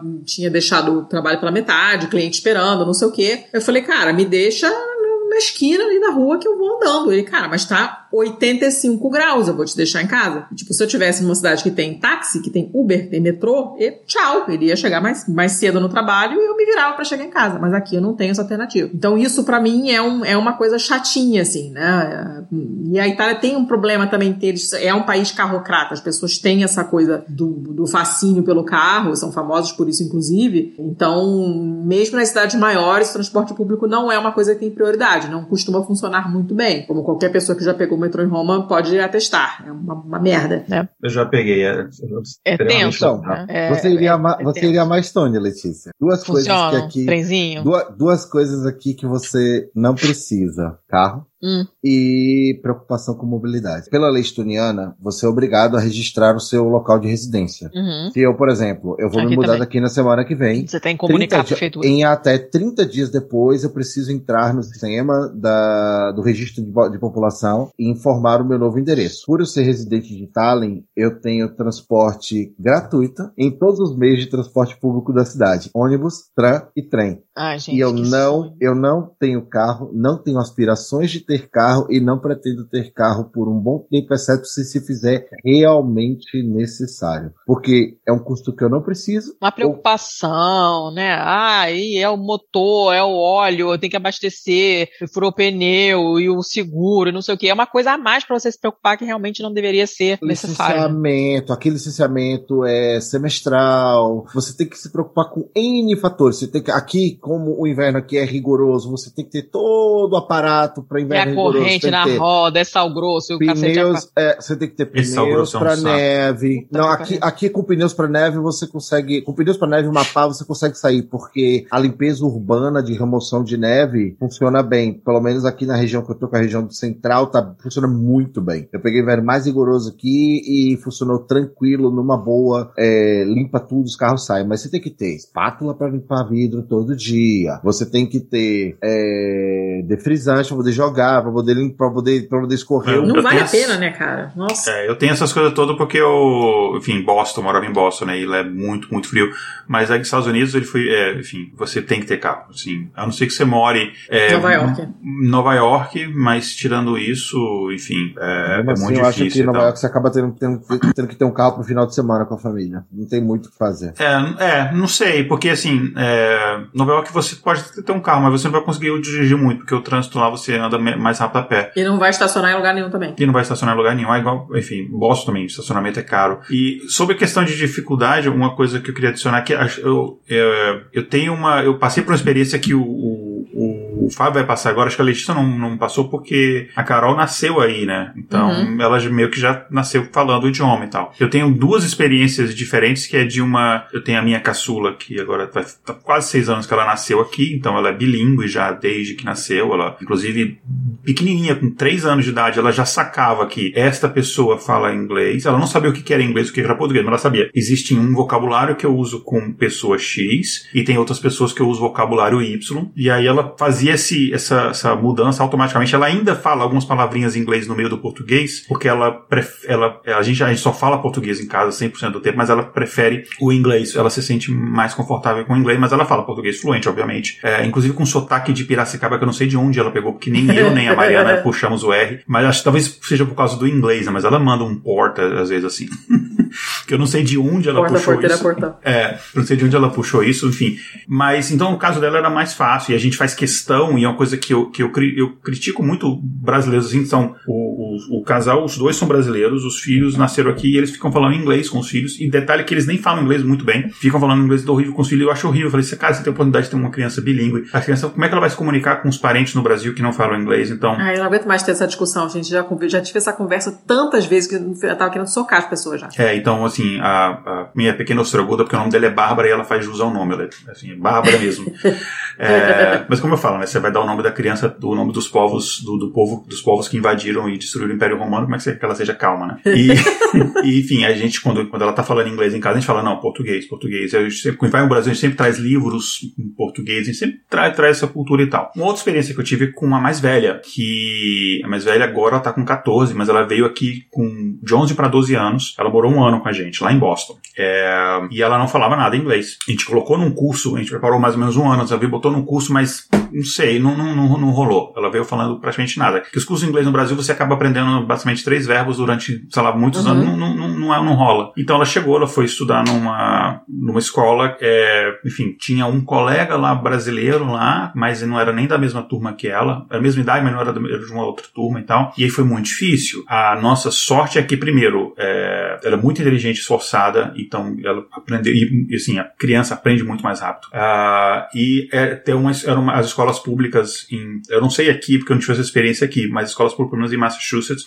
elas são muito preparadas para as crianças estrangeiras. Então eles têm as aulas, você tem as aulas normal com a sua turma, mas você tem uma aula extra com uma professora é, que vai te ensinar inglês para estrangeiros. Então ela tinha isso. Então ela chegou no primeiro dia de aula, os alunos já estavam sabendo que ela ia chegar e ela chegou lá e tava, ela tinha terminado a quinta série no Brasil, só que o semestre escolar aqui é diferente, né? O semestre aqui ele começa é, em, em final de agosto, começo de setembro e o ano letivo ele termina em junho. É, é bizarro. Então ela terminou a quinta série lá em dezembro no Brasil, aí se mudou em janeiro. Ah, e aí então ela, aí a gente botou ela na quinta série de novo, pra ela fazer mais seis meses de quinta série com Ah, foi a mesma coisa que a gente fez quando foi pra Curitiba. é, sem a pressão de tirar notas da sexta série, focando só porque ela já estava meio que passada de ano, é, mas focada só em aprender a língua. Então foi cinco, foi cinco meses. E aí, ela, então ela tinha um conteúdo que ela já sabia, tirando a parte de história americana, essa parte assim, mas a parte de matemática, etc, já sabia. E aí tem essa aula, só que chegou o primeiro dia, o, o- os alunos já tinham preparado para ela uns flashcards com desenhos e ah, o que ela podia falar, se eu quiser no banheiro, se eu quiser não sei o que, os alunos, Uhum. a professora envolveu eles naquela atividade, então para ser uma coisa receptiva, então isso foi legal. Mas foi muito difícil, distância, é, a mãe no Brasil, apesar do que a gente foi muito bacana, assim, ela adorou ficar aqui, mas essa distância, não sei o que, é uma idade complicada de 11, 12 anos, você ainda tá meio que tentando entender a sua identidade e tal. Mas no final ela acabou fazendo amizades aqui e tudo, enfim, foi um período, ela ficou, ela veio de fato para ficar só. Ela veio ficar um ano e meio, mas ela acabou ficando um ano, ela pediu para voltar antes, mas é legal agora, mas agora mais madura, já falando inglês, voltou falando fluente inglês, isso é muito louco. Ficou um ano, já voltou falando. Aí no final ela já tava tirando as notas, tirando o inglês, nas outras matérias ela tava tirando nota igual ou melhor que os colegas de sala, assim, uma coisa bizarra. E ela vai voltar para fazer o ensino médio aqui ano que vem, é, mas agora já, até porque, assim, ela tinha me, ia me visitar antes, eu morava, tava morando em Los Angeles, ela foi visitar e era férias, então era Disney, era praia, era não sei o que lá. E por mais que eu tenha conversado, ela meio que achou que ia ser assim a vida, né? Só que foi pra Boston, que é frio pra cacete, não tem. Então, tipo, ela, ai, que lindo neve no primeiro dia, na segunda semana, depois do terceiro mês, ai, não aguento mais. Tem que, tipo, demorar meia hora pra você sair é, só se vestindo, não sei o quê. Isso é um saco. Para as crianças é, é muito difícil, porque as crianças elas têm, é, é, elas estão passando por transformações naturais do, do crescimento, e você ainda, por outro país, é, é estranho. E o Fábio, no caso, vai passar por isso numa coisa muito mais, assim, uma língua muito mais difícil, né? Extrema. Então, no meu caso vai ser um. Como a gente falou mais cedo, perrengue é perrengue, né? Em qualquer É. lugar do mundo. Não importa se é perrengue na Europa ou perrengue no Brasil. Perrengue é perrengue. No meu caso aqui vai vai ser uma aventura interessante. Você tem dois ou três? Você filhos. tem dois? Três, três. Eu tenho isso. três filhos, os três estão comigo. A minha mais velha Luísa não é do meu casamento, mas a mãe permitiu que ela viesse morar comigo. A Luísa tem 15 anos. Ela estava cursando o segundo ano do ensino médio no Brasil, interrompeu. agora no, no primeiro trimestre, vai, no primeiro trimestre vai recomeçar aqui, o segundo ano. Não tem sentido a gente buscar nenhuma adequação, porque como o ano letivo começa em 1 de setembro, ela não tem o que aproveitar para tocar adiante. Já chegamos aqui nas férias, né? Não tem o que pegar nesse meio do caminho. Eu tenho o Joaquim, que vai fazer 10 anos, que ele terminou a escola no final do ano passado, e aí, com toda essa loucura do ensino remoto, já sabíamos que viríamos para cá, com tudo engatado, e Carlinhos tomamos uma decisão é, mais alternativa. Nós investimos o que seria o, em inglês, pedindo que, deixando claro para a escola que nós precisaríamos que eles fossem o mais imersivos possível, e eu coloquei o Joaquim também no Kumon para poder afiar a matemática dele, que é universal, então se eu afiar ele na matemática, pelo menos nisso ele vai, vai é. é. pelo menos nisso ele vai se desenrolando e o resto vai na pernada. Para eles dois, eu vou ter que matricular eles na escola europeia. A escola europeia aqui é particular. É, cerca de um terço do meu rendimento vai para a educação dos meus filhos, o que para mim é tranquilo, porque eu estou investindo numa coisa que dá retorno para eles. Mas eles não vão, eu não vou conseguir jogar eles na escola estoniana. É, seriam muitos diferença? choques. A escola é o idioma? ensino, é, a escola, a, a escola europeia você pode ter o ensino ou em inglês ou em francês. Para se você tiver no primário até o P5, você é obrigado a adotar uma língua alternativa. Se você tiver no secundário até o S3, você é obrigado a adotar duas e aí do S4, 5 e 6 você é obrigado a adotar três línguas é, alternativas além do inglês, né? Ou francês. Nesse caso eles têm essa tranquilidade. Na escola estoniana é estoniano ou russo. É um ou outro. Existe uma escola pública em Tallinn estoniana que tem aulas em inglês. Só que a fila de espera para essa escola é gigantesca. É gigantesca, é gigantesca. E eu não tinha condições de jogar ele. E aí eu tenho meu filho mais novo, o Bernardo. O Bernardo é, é, é, é quem me ensinou a ser paciente na vida, porque o Bernardo ele é autista, ele tá no espectro é, infantil leve. O ponto dele no espectro é esse, ele é autista infantil leve, ele tem sete anos. E aí o Bernardo, nós vamos correr um processo que é o seguinte, aqui, para ele ter acesso ao ensino específico para ele, escolas com turmas reduzidas, ou até com, cura, com cuidador dedicado e tudo, você é, tem que fazer uma avaliação do seu filho pelo governo estoniano, que demora um certo tempo, e depois disso ele recebe esse reconhecimento e pode optar por isso. Aí eu vou buscar a escola para o Bernardo mais no meio do caminho para encaixar isso aí. Mas o Bernardo ainda é indeciso, porque o Bernardo, ele, por ter sete anos, ele não foi alfabetizado ainda, ele é apenas versado no português, ele fala português bem, ele já escreve algumas palavras bem, né? Ele já escreve algumas palavras bem, mas eu posso colocar ele tanto na escola estoniana quanto russa que ele vai, ele vai poder ser ele vai poder ser alfabetizado em uma dessas línguas. Então eu tenho uma opção, é algo que ainda vou debater com Kaline, de repente conversar com os especialistas depois de adotar tudo, até pra, pela avaliação deles, qual vai ser o melhor caminho para o Bernardo. Mas vai ser vai ser essa alegria. A vantagem aqui é que o país é muito desburocratizado. A Estônia é um país com baixíssima burocracia para muita coisa. Porque é uma exceção em uma ex-república soviética, né?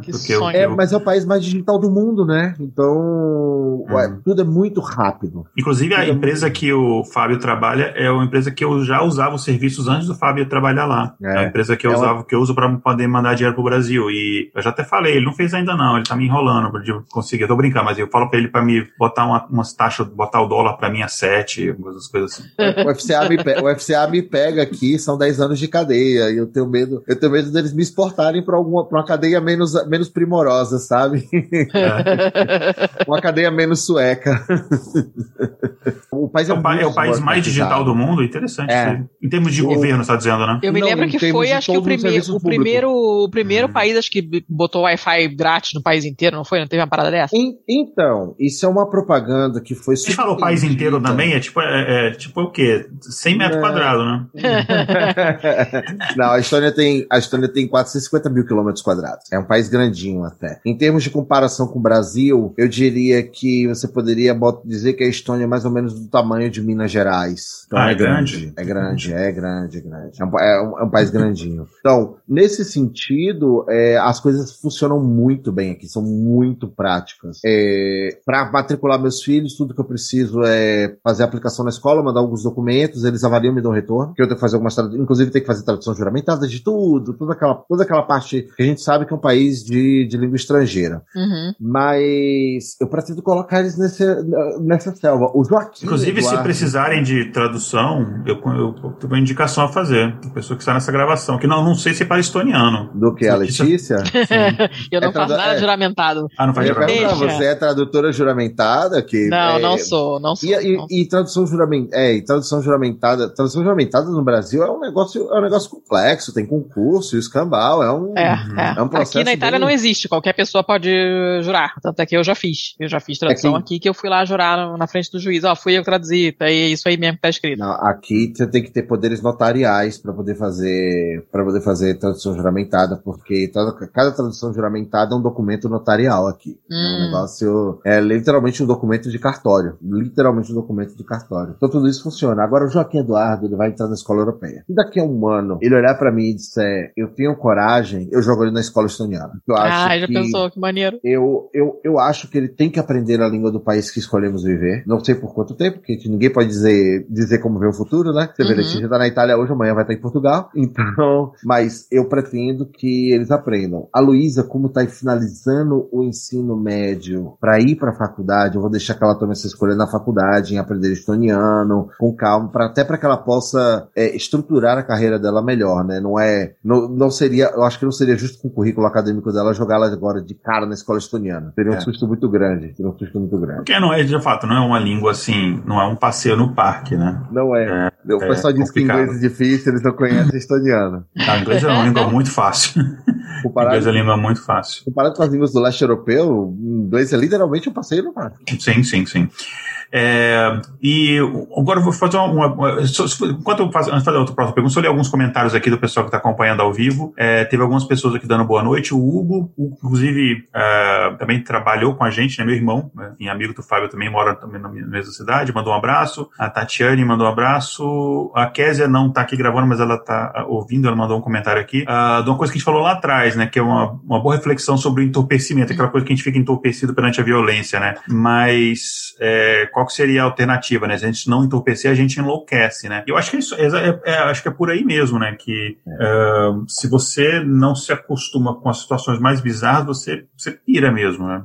É, uma, e... é uma reação da doente ao trauma, né? Se você parar pra pensar. Mas é que nem médico, né? Se você não, não se destacar daquilo um pouquinho, você fica maluco, você não trabalha, você não toma decisões, você não faz nada. Mas esse é, é o X, Letícia. O, o, o brasileiro médio, ele não é preparado como médico para poder fazer essa dissociação né, do que é aquilo que você lida com trabalho com, com gente, com pessoas que podem estar vivas ou mortas, do que é, você sair hoje e voltar com o teu vizinho sendo assassinado por um, algum crime bizarro. Mas a gente tem que se entorpecer. Se eu achei não... fofinho você achar que isso é ensinado na faculdade de medicina no Brasil.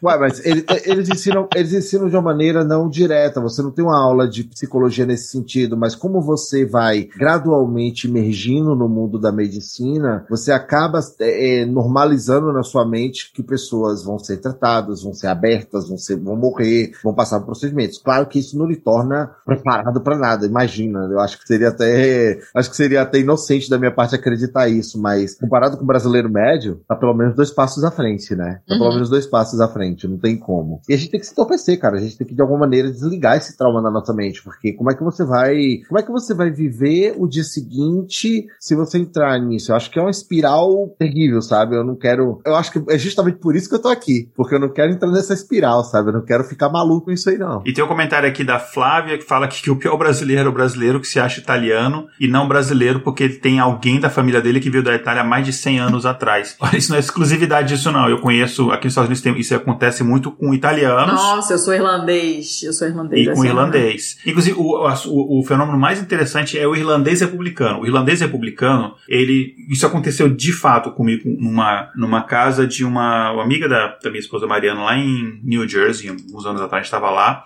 visitando, antes da pandemia, que fique claro, a gente estava visitando lá e tinha o marido da irmã dela lá, é, americano, e tal, mas americano policial de New Jersey, o cara bem republicano, odeia imigrante, a, casado com imigrante, tudo cheio de imigrante, cheio de brasileiro ali, e o cara odeia imigrante. E aí ele falando isso, antes foi antes do Trump vencer, né? o Trump tava na frente, ele falando que ele ia votar no Trump, que o Trump ia acabar com esses migrantes e tal, e ele tava falando isso com uma camisa, falando, sei lá, de orgulho irlandês, com a bandeira da Irlanda, enfim, aquelas coisas assim. E ele falando que, é, que eram absurdos, o, o pessoal vem aqui, igual vocês brasileiros, vocês vêm aqui vocês não se adaptam à cultura, vocês ficam botando bandeira do Brasil na casa, ficam não sei o que, não sei o que, e olham pra camisa dele. Eu falei, ah, igual a sua camisa aí de irlandês, sendo que ele nem é irlandês. Tipo, deve ser o tataravô dele que deve ter nascido na Irlanda, ele não sabe nem falar irlandês, a língua é nativa. Não vai saber nem onde é que fica a Irlanda no mapa. Se bobear nem sabe, mas é só. Perguntar em que continente tá, ele nem sabe nem dizer. É, o cara tem lá, tem um tataravô irlandês e o cara briga no bar e acha que é irlandês, enfim. E, é, então, é isso, isso é um fenômeno bem, bem comum mesmo. Agora, deixa eu fazer uma pergunta, uma, uma, Depois eu vou falar de um assunto que eu quero falar, que é a questão da algumas estatísticas em relação a isso e dos problemas que a gente fala sobre isso, mas eu vou perguntar só uma coisa em relação à burocracia para a gente conseguir mudar para aí, que é uma pergunta que o pessoal mandou com antecedência, é, então para esclarecer essa dúvida. E é uma dúvida que eu tenho em relação à Europa também. É,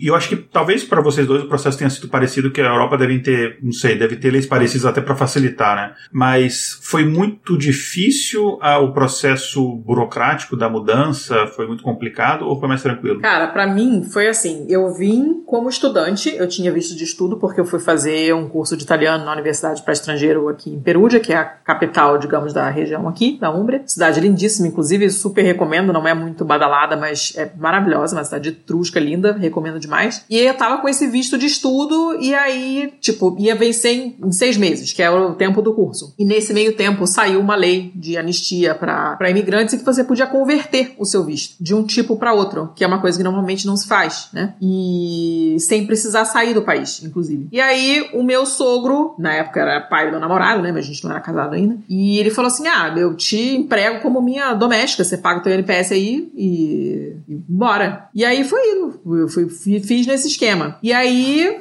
fiquei, nunca fiquei ilegal, que eu não, não sou doida, né? Então sempre tive a, a documentação toda direitinho e tal. E aí, enquanto não ficava pronto o próximo permit of stay, né? Que é o, é o permisso de sojourno, que é a permissão para você ficar aqui, enquanto não ficava pronto, porque a Itália nesse ponto é, é o oposto da Estônia, então tudo leva 300 anos para ficar pronto. Já aconteceu de chegar vencido para um funcionário do meu marido, por exemplo, que era marroquino, e demorou tanto para ficar pronto que quando chegou já estava vencido. O Império Romano demorou a cair porque era muito papelada, né? Eu também acho, porque olha, é, na época em que durava dois anos só, já aconteceu de chegar depois de um ano que eu tinha pedido. Então eu só tive mais assim uns nove meses para aproveitar, que depois, três meses antes de vencer, eu tinha que renovar de novo. Então, tipo, não é, não é, não é bolinho, né? E uh, aí eu falei, cara, então tá, eu vou esperar ficar o número X de anos de residência legal, que eu acho que eram sete na época. E aí, quando eu fizer esses sete anos, eu peço a cidadania. Só que quando ia chegando perto, ia aumentando, entendeu? Eu não sei quantos anos está agora, mas eu sei que de sete passou para oito, de oito para dez, e aí eu não sei depois o que, o que aconteceu. Falei, foda-se. Aí nesse meio tempo, a minha cidadania portuguesa ficou pronta, e aí isso deixou de ser um problema. Eu não tenho a menor ideia de como tá agora. Eu sei que essa anistia que eu peguei foi uma coisa bem pouco usual, não é uma coisa que acontece com frequência. E eu dei sorte de de, de, ter conseguido aproveitar, né? Muita gente é, aproveitou essa, essa brecha, né? Então, sei lá, no, no, meu caso, o pai do meu namorado fez isso para mim, mas podia ser um vizinho de casa que eu desse, que ia dar uma grana para ele e ele ia fingir que era meu patrão. Muita gente fez isso, muita. Então, tem, tem essas coisas que acontecem. No resto da Europa, eu não sei como é, porque cada país tem um, um esquema diferente. Né? Então, eu realmente não, não sei dizer. Eu sei que tem países que gostam mais de imigrantes do que outros porque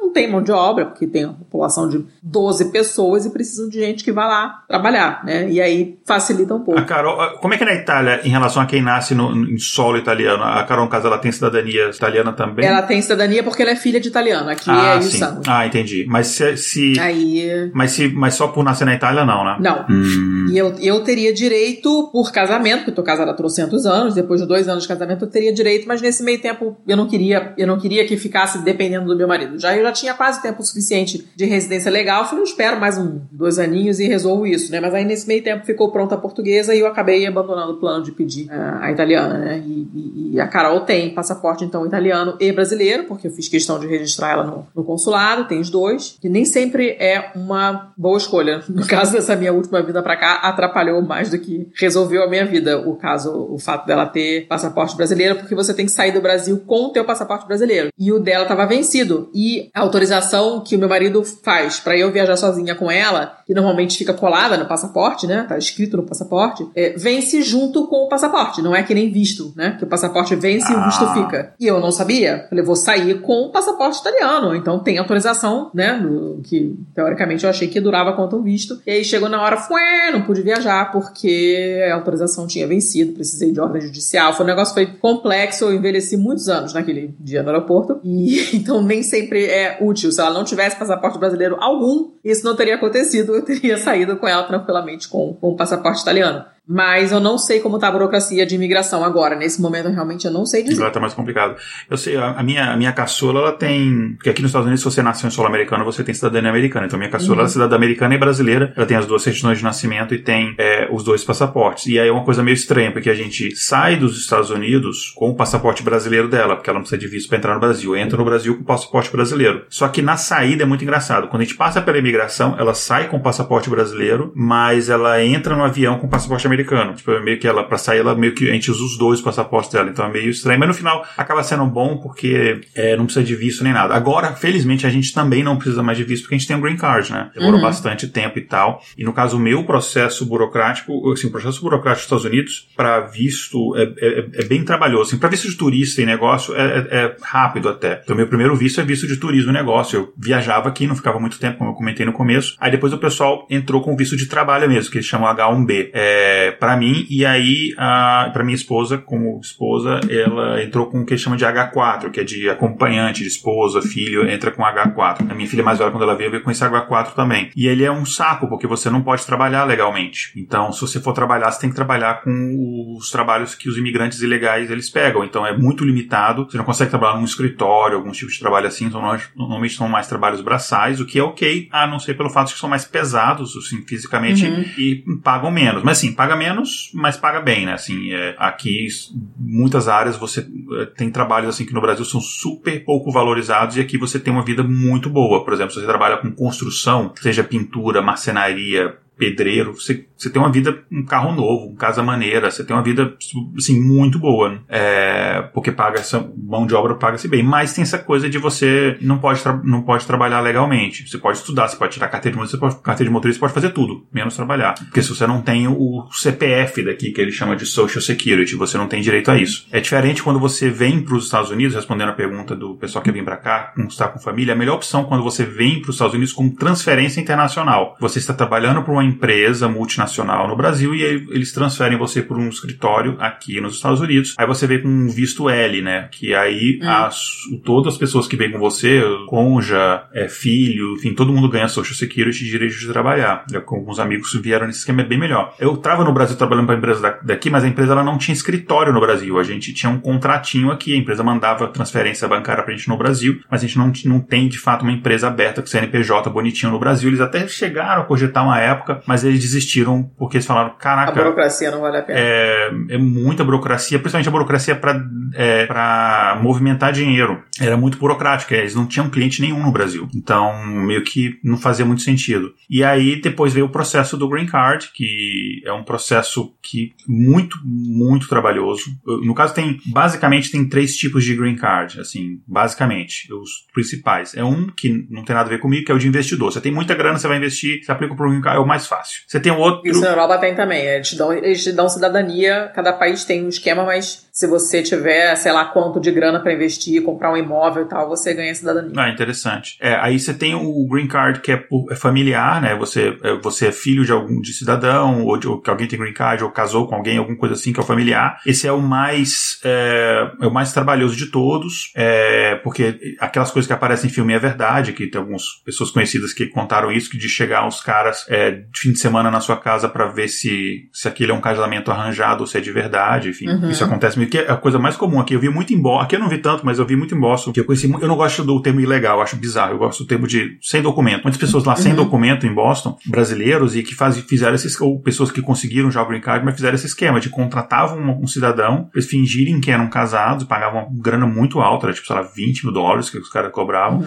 mais o custo do processo que você ia pagar, e aí depois de alguns anos saía. E tem o visto do green card de trabalho. Ele é o mais demorado, mas ele é o mais, ele é, ele é bem complexo, assim, ele é bem burocrático, mas ele é menos burocrático que o outro, que não tem ninguém batendo na sua porta de madrugada ou perguntando é, qual é a comida favorita dele, não tem esse tipo de coisa. Mas é um processo que o meu, normalmente é um processo, e é, é bizarro que depende do, de onde você é originalmente, porque eles têm uma cota da quantidade de green cards que eles liberam é, por país por ano. Então, por exemplo, o meu processo demorou muito, demorou uns três anos, é bastante tempo, mas quando eu conto com o pessoal aqui, eles acham, nossa, foi super rápido. É, não, foi, não, foi, na verdade, foi quase quatro anos, o processo todo, é, e passa por várias etapas, você tem que ser aprovado em vários departamentos, departamento de trabalho, não sei o que, até conseguir o green card, tem um monte de coisa. Você tem que tomar todas as vacinas que você tomou no Brasil e outras que tem que você tem que tomar tudo de novo, porque quem é que tem carteirinha de vacinação depois de com 40 anos de idade? Não tem mais carteira de vacinação. Aí você tem que tomar todas as vacinas de novo, o que não é um problema. É, você não pode ter doença infecciosa, então, tipo assim, os caras fazem, você tem que fazer um monte de, te, de teste, inclusive HIV, um monte de coisa. Tem um monte de coisa que você tem que fazer. E aí depois tem a entrevista, que eu fiquei uma semana sem dormir achando que o cara ia cozinhar a gente vivo, no final foi super tranquilo, até sair o green card. E aí o green card, a vantagem é que, que o, o visto de trabalho, você só pode ter no máximo ele é por seis anos. Ele vale três anos e você pode renovar ele uma vez. Depois disso, você tem que. É, você pode até aplicar de novo, mas tem que ter um ano de período. Ou seja, você tem que ir embora, ficar um ano fora, para depois aplicar, só que demora mais um ano para sair, ou seja, uns dois anos fora e fica meio estranho. Então, normalmente o pessoal faz, é, você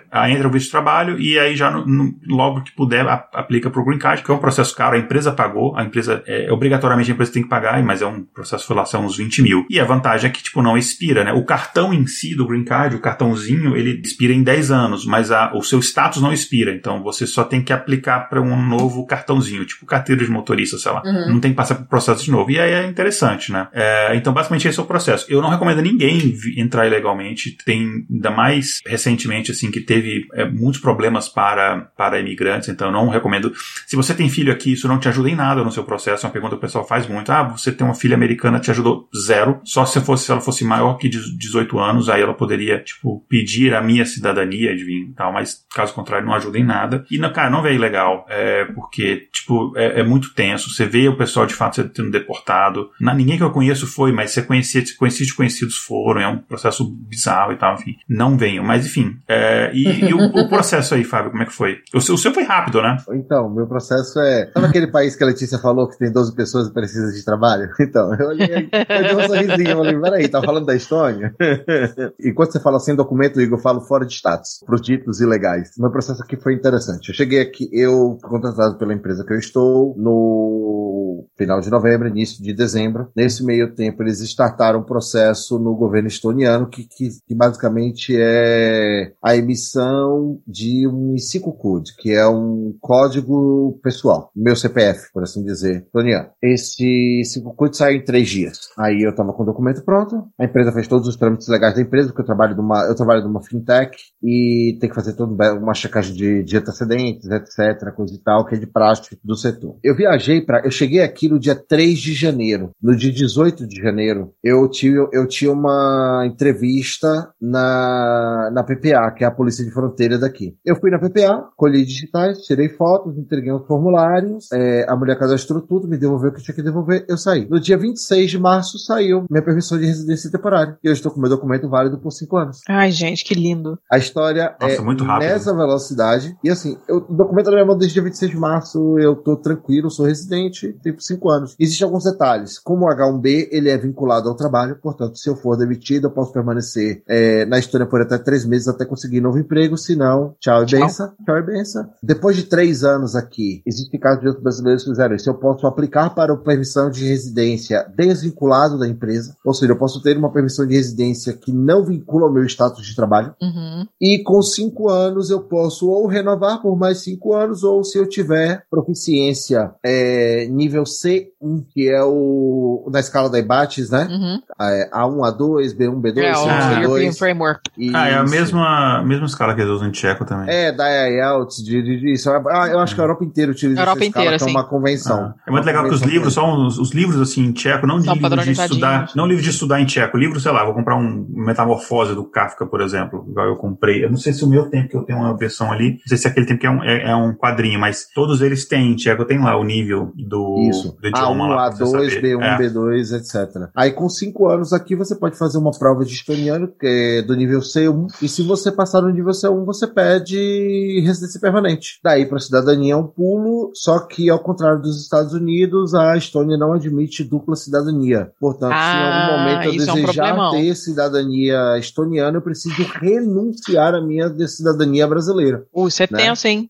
É, é, é parte do processo, né? Então. Na Itália pode ter residência- dupla cidadania? Pode, né? Pode, a Carol tem. É, eu, tenho, eu tenho um amigo, eu acho que o Fábio conhece, que trabalha na mesma empresa, nossa, e ele, ele é italiano, mas ele, é, ele mudou para os Estados ele tem 50 e poucos anos, ele se mudou para os Estados Unidos quando ele tinha, sei lá, 8, 9 anos, para Boston, e aí ele tinha dupla cidadania, só que ele teve que renunciar à cidadania dele italiana, mas é porque ele foi trabalhar em projeto secreto do governo, aquele projeto Star Wars do Reagan, Uhum. é, de botar arma em satélite, enfim, Botar o, trabalhou, laser, botar o laser da, o raio da morte. isso, ele trabalhou nesse projeto do, né, do governo Reagan. Aí, da como, Morte. era um, como era um projeto que exigia um nível de clearance, né, um nível enfim, de, é, de acesso a informações muito restrito, ele teve que renunciar à cidadania americana. Então, se você for trabalhar para, o, para determinados cargos que exigem é, um nível de, de. Você tem acesso a informações sigilosas governamentais, você não pode ter dupla cidadania. Caso contrário, não tem problema. Teoricamente, o Brasil não deixa você ter, mas se você não contar, ninguém faz nada. Mas na, na- na- teoricamente, até onde eu sei, o Brasil você deveria, enfim, mas até onde. mas- O Brasil permite nada. cidadania com alguns países, na verdade. Alguns, o Brasil ah, ok.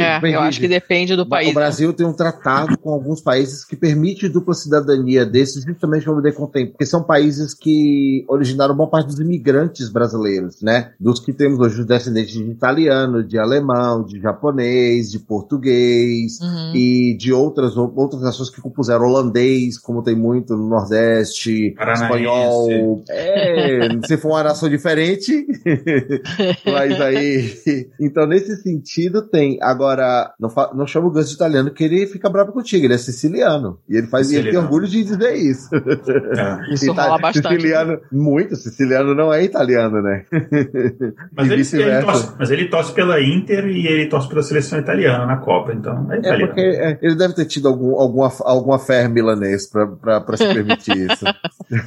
Mas é, o processo aqui é muito rápido, é muito simplista. O fato da digitalização, o fato de haver. é, existe um sistema aqui que é o sistema que gere toda essa questão governamental, se chama X-Roads. Inclusive, é, já existe cerca de 40 e poucas cidades no mundo que estão adotando, e o México, esse ano, iniciou uma região administrativa próxima da capital, iniciou a adoção do X-Road. É um sistema que eles pretendem adotar como piloto, e se essa região administrativa se tornar efetiva, vai ser o sistema que vai ser adotado no país inteiro. A X-Road é uma coisa tão fenomenal que eu consigo, com um, com um código vinculado ao meu ID Card, que o meu ID Card é muito similar ao ID Card padrão da Europa, né? É esse carinha aqui, deixa eu só esconder os números pro editor, pro editor não Uhum. ter que tirar. Só que a Uhum. diferença é que aqui no fundo eu tenho o, o Um sim- chipzinho. e esse chip ele é 100% funcional aqui. Eu consigo ter acesso às mais diversas informações minhas em qualquer setor. Por exemplo, eu não falei mais cedo da questão do registro de residência. Eu, eu entro no site do registro de pessoas aqui, mando uma cópia do meu contrato de aluguel ou uma autorização que tem a assinatura digital do meu senhorio e aquilo registra. Todos os documentos na Estônia são assinados digitalmente. Se você só não assina o documento digitalmente na Estônia se você não possuir um ID card, se você tiver em transição. Por exemplo, meu primeiro contrato de aluguel eu assinei é, com tinta, né? Tive que assinar literalmente e escanear para poder Que nem mandar. um Neandertal. Exatamente. E eu, eu tive que fazer isso. Eu uso. ah, e a Estônia tem um sistema bem simplesinho que você pode instalar. Você, você instala um app no seu celular, se chama Smart ID. Ele é ligado ao seu ID card. E aí, toda vez que você tenta acessar um site do governo que tem informações pessoais ou de saúde, você informa, você informa o seu CPF, esse code no, no site, e você recebe a notificação no teu celular por Smart ID. Ele mostra o PIN que está na tela do site, você vem aqui, digita uma senha e tem É acesso. um, um tokenzinho que. Uhum. Isso, Fantástico, e isso cara. dá acessos absurdos. Por exemplo, eu fui, eu obrigatoriamente fiz um check-up. é, eu não tinha Esses sites, ainda. só por curiosidade, são em estoniano apenas ou você consegue ter inglês também? Estoniano, russo e inglês. Ufa. Estoniano, russo e inglês. Pelo menos isso. E na, e na pior das hipóteses, você apela para um, pra um tradutor aí de uma, de uma empresa qualquer, do Google, ou de uma DeepL da vida, do que você procurar e, e te salva, sabe? O estoniano traduz muito bem pro inglês. Então fica fácil de você conseguir, de você conseguir fazer essa parte. Aí você, eu, por exemplo, eu consigo ver, é, se eu fizer um raio-x no dentista, eu consigo rever esse raio-x a qualquer momento da minha vida no sistema de saúde do governo. Ah, que maneiro isso. Não preciso gravar cópia de nada, não preciso guardar papel de nada. Todas as minhas, é, todos os meus receituários médicos são digitais. Eu não levo receituário lugar nenhum. A única coisa que eu faço é eu pego, meu- eu chego na farmácia, entrego meu ID card, a moça coloca, ela pergunta qual é a, qual é o medicamento que eu quero, ela verifica que tem a receita e me entrega meu, meu, meu medicamento. Que maneiro. Exames de todos os tipos, ah, tudo. O check-up que eu fiz pela empresa, isso é uma coisa engraçada. Cara, eu fiz um check-up, eu tenho que fazer um check-up anual obrigatório. Eu, na minha vida inteira no Brasil, nunca fiz um check-up desse nível como demissional. Admissional, demissional. O cara chegou, eu fiz eletrocardiograma, fui pro terapeuta ocupacional, fui pra, é, é, pra fazer avaliação dos olhos. A mulher me ensinou a fazer a ginástica ocular pra eu não sentir fadiga ocular enquanto trabalhar. Enquanto Caramba. trabalhar. Terapeuta ocupacional, o cara me mostrou série de alongamentos que ele viu, que viu qualquer tipo de dor que eu possa ter com TI durante o dia, sabe? E aí, depois que eu terminei tudo isso, tudo isso ficou disponível no sistema de saúde. Eu posso revisitar, ver o que, que eu, se eu tiver alguma dúvida. Fizeram exames de sangue, avaliaram, avaliaram a- a- todos os exames de sangue, fica pronto em 30 minutos, tudo muito, muito, muito, muito rápido. Até a eleição estoniana, ela é digital. Que Você entra maneiro. no site, volta, votou bem, votou mal, você volta aqui você quiser, digitalmente, um abraço. Sabe aquela loucura de poluição de santinho na rua? Eu não vou ver isso aqui, cara. Deixa, deixa, deixa eu contar como é, que- como é que é a minha experiência no sistema de saúde, já que você falou do- dos dados, né? Vou contar uma historinha. Eu não vou contar a minha porque senão vocês vão chorar, então deixa eu contar. É, no ano antes que eu fui, antes de ir embora pra Curitiba, eu falei assim, cara, deixa eu fazer umas coisas de saúde logo pra não pensar mais no assunto, até porque eu, no Brasil eu tava sem plano de saúde. Falei, vou fazer umas paradas aqui e tal, não sei o quê. Aí fui fazer, marcar uma mamografia. E você tem que ir no seu médico de família, né? Pedir, e o médico vai pedir o exame, você vai com um papelzinho, né? Na farmácia, a farmácia é conectada ao sistema de saúde e eles marcam pra você. Beleza, fui na minha médica, ela fez e falou assim: olha, como você tem histórico na família de, de- de câncer de mama, não sei o que, vou colocar aqui P de prioridade. Show. Chego na farmácia, isso era abril. Não, era março. Aí a moça assim: olha, tô com um problema aqui, porque eu só consigo marcar pra você em janeiro. Porque a sua médica pediu prioridade. Se ela não tivesse pedido prioridade, eu conseguiria em novembro. Eu falei, isso não faz o menor sentido. Ela falou, "É, realmente não faz sentido, mas é assim, você vai ter que ir lá, pede pra ela refazer o pedido sem a prioridade. Beleza. Voltei na médica, ela, ai, não acredito, de novo, não sei o que. Fez o pedido sem a prioridade, voltei. Aí a moça marcou pra novembro, mas eu já teria saído da Itália. Eu falei, não, eu preciso resolver isso antes. Aí tava comentando na academia, pô, que saco, demora pra caramba e tal, não sei o que. Aí uma das meninas falou assim, ah, já aconteceu comigo exatamente a mesma coisa. Eu também tenho caso na família, também tenho priori- prioridade, não sei o que. Eu tive que rodar a baiana um pouquinho lá, mas consegui. Você vai lá no posto de saúde, eu não me lembro o número da sala, nem o nome da pessoa, mas era no primeiro andar. Beleza, chego lá, eu no, no- posto de saúde, que é uma central, digamos, de saúde, são prédios separados, uma coisa bem confusa, um supermercado no meio, não, faz muito sentido.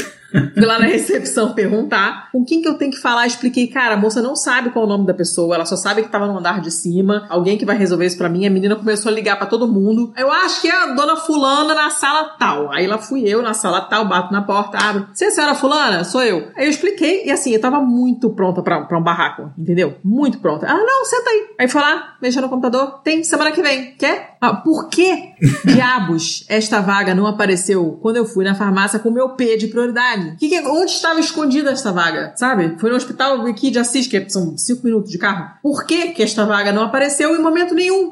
Não teve treta nenhuma. Eu achando que eu ia ter que brigar com Deus e o mundo. E não, a vaga estava lá. Ela só não estava disponível. Eu nunca entendi o que, que aconteceu. Mas vocês percebam que nada nessa história é normal. Não. A começar pelo P de prioridade ser depois do não prioridade, entendeu? Mas aqui é assim. Olha aí o perrengue chique, só falando perrengue é, é- perrengue é perrengue. Esse page de prioridade parece que é, banco que tinha fila de fila de idoso era, era maior do que a fila. Sim, exato, exato. Eu não sei qual é a lógica, a mulher da farmácia também não soube me explicar, a médica não soube me explicar. Eu só entendi que não era a primeira vez que acontecia porque ela comentou, ah, de novo. Mas eu não, não sei de onde que veio isso, mas é assim. Essas são as piores burocracias, né? São aquelas burocracias que ninguém sabe de onde veio. Eu lembro uma vez, é, só pra encerrar esse assunto, a gente ir pro, pro, pro, tópico final, porque eu sei que já é, já é amanhã pro, pro Fábio. É uma hora da manhã. É pra vocês dois, na verdade. Aham. Uhum. Exatamente, é, eu tô no passado.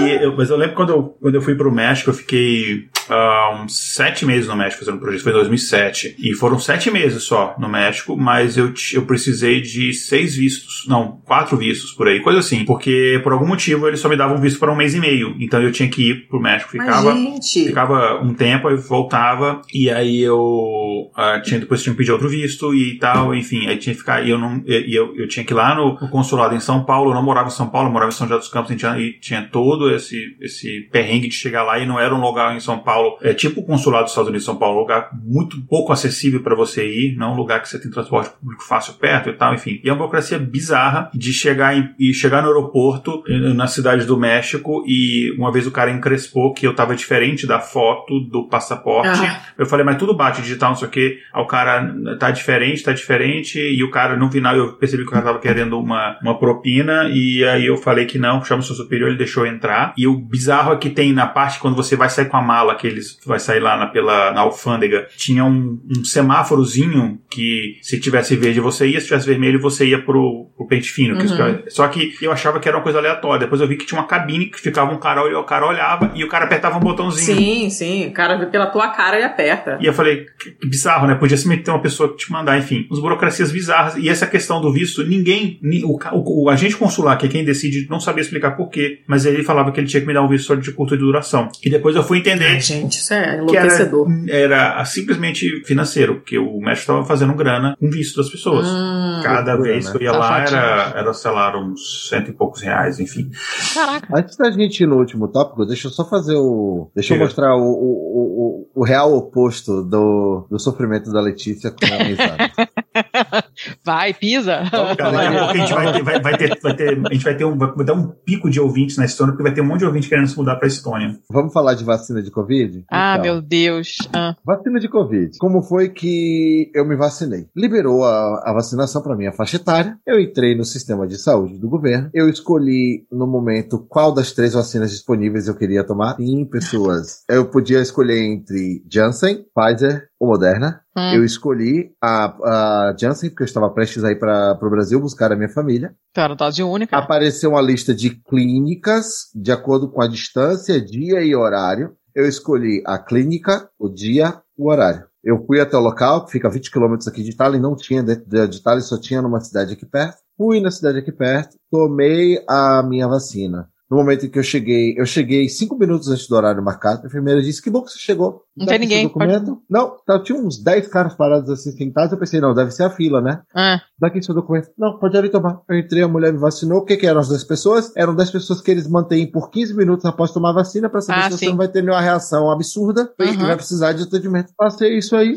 voltei para a cidade e, obviamente, aproveitei, aproveitei que já tinha pego um pedaço do dia de folga. Fui tomar um sorvete no centro da cidade, passar um pouquinho, aproveitar o dia de sol. E esse foi todo do meu trajeto em torno da vacina. Ai, aqui tá, foi foda. Cara, o meu, o meu foi muito, foi muito parecido. Eu não, eu não pude escolher a, a qual era a vacina em si, mas foi bem parecido. Foi bem tranquilo, assim. Eu, assim, isso aqui é estado por estado, é uma coisa bizarra nos Estados Unidos, né? É, que é Estados Unidos mesmo, não é, não é à toa esse nome. Uhum. Os estados têm uma independência muito grande. Então, aqui na Georgia, basicamente, mas em outros lugares era praticamente o mesmo, mesmo esquema. Entrei no, entrava no site do governo, eu preenchia meus dados, eu coloquei que eu tinha asma, é, e de fato, enfim, eu tive pneumonia várias vezes, eu tive parada respiratória, eu tenho, minha, minha, minha vida com meu pulmão não é uma coisa muito fácil. Aí botei lá, coisa de duas semanas depois, eu recebi um e-mail falando, ó, você pode marcar. Eu entrei lá, botei a minha localização, ele pegou o local mais perto, e é pra, pra data muito próxima eu não tinha local perto, então eu fui um pouco mais longe daqui, 40 minutos e tal, mas eu, eu tomei da Pfizer, né, duas doses, aí você vai com o carro, você não desce do carro, é tipo um drive-thru de vacina, você para, a pessoa dá a vacina em você, te dá o cartãozinho lá que você vacinou, ele já tem todo o seu cadastro de, que você vai com, você imprime um QR Codezinho, então ele já sabe quem você é, já sabe todas as informações. Aí você tem que parar o carro, esperar 15 minutinhos para você ir, porque não tem nada e tal. E aí eu saí dali, eu já recebi um SMS, eu recebi dois SMS, uma mensagenzinha com um link para eu agendar a segunda dose, e aí a segunda dose eu agendei para depois de 20 dias, 20 e poucos dias que era o, o, o, período que eles pediam, e um outro linkzinho que eu recebi durante, eu recebi todo dia um link, um linkzinho durante é, até, acho que até um mês, dois meses depois de eu tomar a segunda dose, é, que eu, eu respondi algumas perguntinhas, uma pesquisinha diária, se eu tinha efeito, qualquer tipo de efeito colateral, como é que eu tô sentindo, se eu, eu fiz um teste, eu fui diagnosticado, isso aqui, enfim, para eles controlarem as reações adversas da vacina, mas foi super, super tranquilo. E com, com minha esposa foi a mesma coisa, foi super tranquilo também. Quando eu fiz o teste, eu fiz uma vez um teste também só para desencargo de consciência, também foi tudo dentro do carro, é, os caras mandam o resultado por e-mail, assim, essa, esse ponto foi muito tranquilo. Os Estados Unidos não é tão desburocratizado quanto a Estônia, mas é bastante, assim, aqui você assina as coisas e manda foto do, do papel assinado e isso vale. É, aí hum. se, aqui é o contrário, você, é, a, a, princípio, acredita-se em você. Aí se tiver alguma desconfiança, aí você prova, você tem que provar, mas é, é o contrário, você não é culpado de antemão como no Brasil, não tem, não existe, o, o, não existe cartório, né? existe a questão de você reconhecer, não reconhecer firma, de você ter alguém que certifica uma assinatura, né, um, um, um como se fosse um tabelião, um notário e tal assim, mas não tem um escritório que especificamente tem isso, tem pessoas que tiram um título e você pode, nessa pessoa, enfim, na casa dela e o cara faz isso e tal. Então esse ponto é... Ah, que nada disso não. Aqui o negócio da vacina tá bem descentralizado também, eles fizeram uma coisa bem cagada, não tá organizada centralmente, então cada região tá fazendo meio que como quer, a minha região tá bem lenta e, e não tem divulgação nenhuma de nada, então eu não tenho a menor ideia de que faixa de, de, de, de idade eles estão vacinando, eu realmente não sei. Eu sei que eu, eu entrei no site do sistema de saúde daqui da região e aí falaram assim, se cadastra aí, beleza. Aí eu me cadastrei e apareceu assim, tá na fila de espera. E acabou. Eu não sei mais nada. Eu não sei que idade eles estão vacinando, qual a previsão de eu ser vacinada, eu não sei nada. Eu sei que teoricamente chega um SMS, porque um amigo meu recebeu, mas não sei como funciona porque para mim não apareceu nada. Acabou que eu me vacinei em Lisboa quando eu estive lá, vou voltar agora mês que vem para a segunda dose e foi tranquilão também por SMS, foi bem tranquilo e, e rápido, né? Para padrões que eu estava esperando e aqui, por enquanto nada. Se eu for esperar aqui a Itália, eu espero sentada aqui em pé da varize. Então, realmente não tem previsão. Uma coisa bem interessante, né? Porque a Europa está comprando de forma centralizada as vacinas, mas cada país está aplicando de forma descentralizada e de acordo com o próprio calendário. É. Quando, na minha cabeça, né, eu esperava que, como a compra estava sendo igualitária, os ritmos estivessem iguais. Eu falei, não, vão vacinar a Europa toda numa passada achei. só, porque quando abrir, abre tudo de uma vez só no verão, por causa do, do, turismo e tal. E a gente está vendo, por exemplo, é, uma parte do litoral da Espanha está aberta, outra parte no interior não está. Tá é, a França está começando a reabrir, mas não sabe se vai fechar. É, uhum. Reino Unido está reabrindo, mas o Boris Johnson segurou o ritmo de reabertura. Aqui na Estônia já reabriu com vontade, inclusive desde ontem é, os espaços estão com 100% de capacidade liberados. Está sem máscara desde o dia 3 de junho, está com 50% desde então, aí foi reabrindo mais, agora abriu 100% do país, Ai, né? Por, é, porque dá, hoje já tem mais de 550 mil vacinados na Estônia, de uma população total de 1 milhão e 300, e isso já tem mais de 60% da população de Tallinn, da capital, que tem 400 e poucos mil habitantes, vacinada. Hum. Então, baseado, como o grande centro turístico da Estônia é Tallinn, o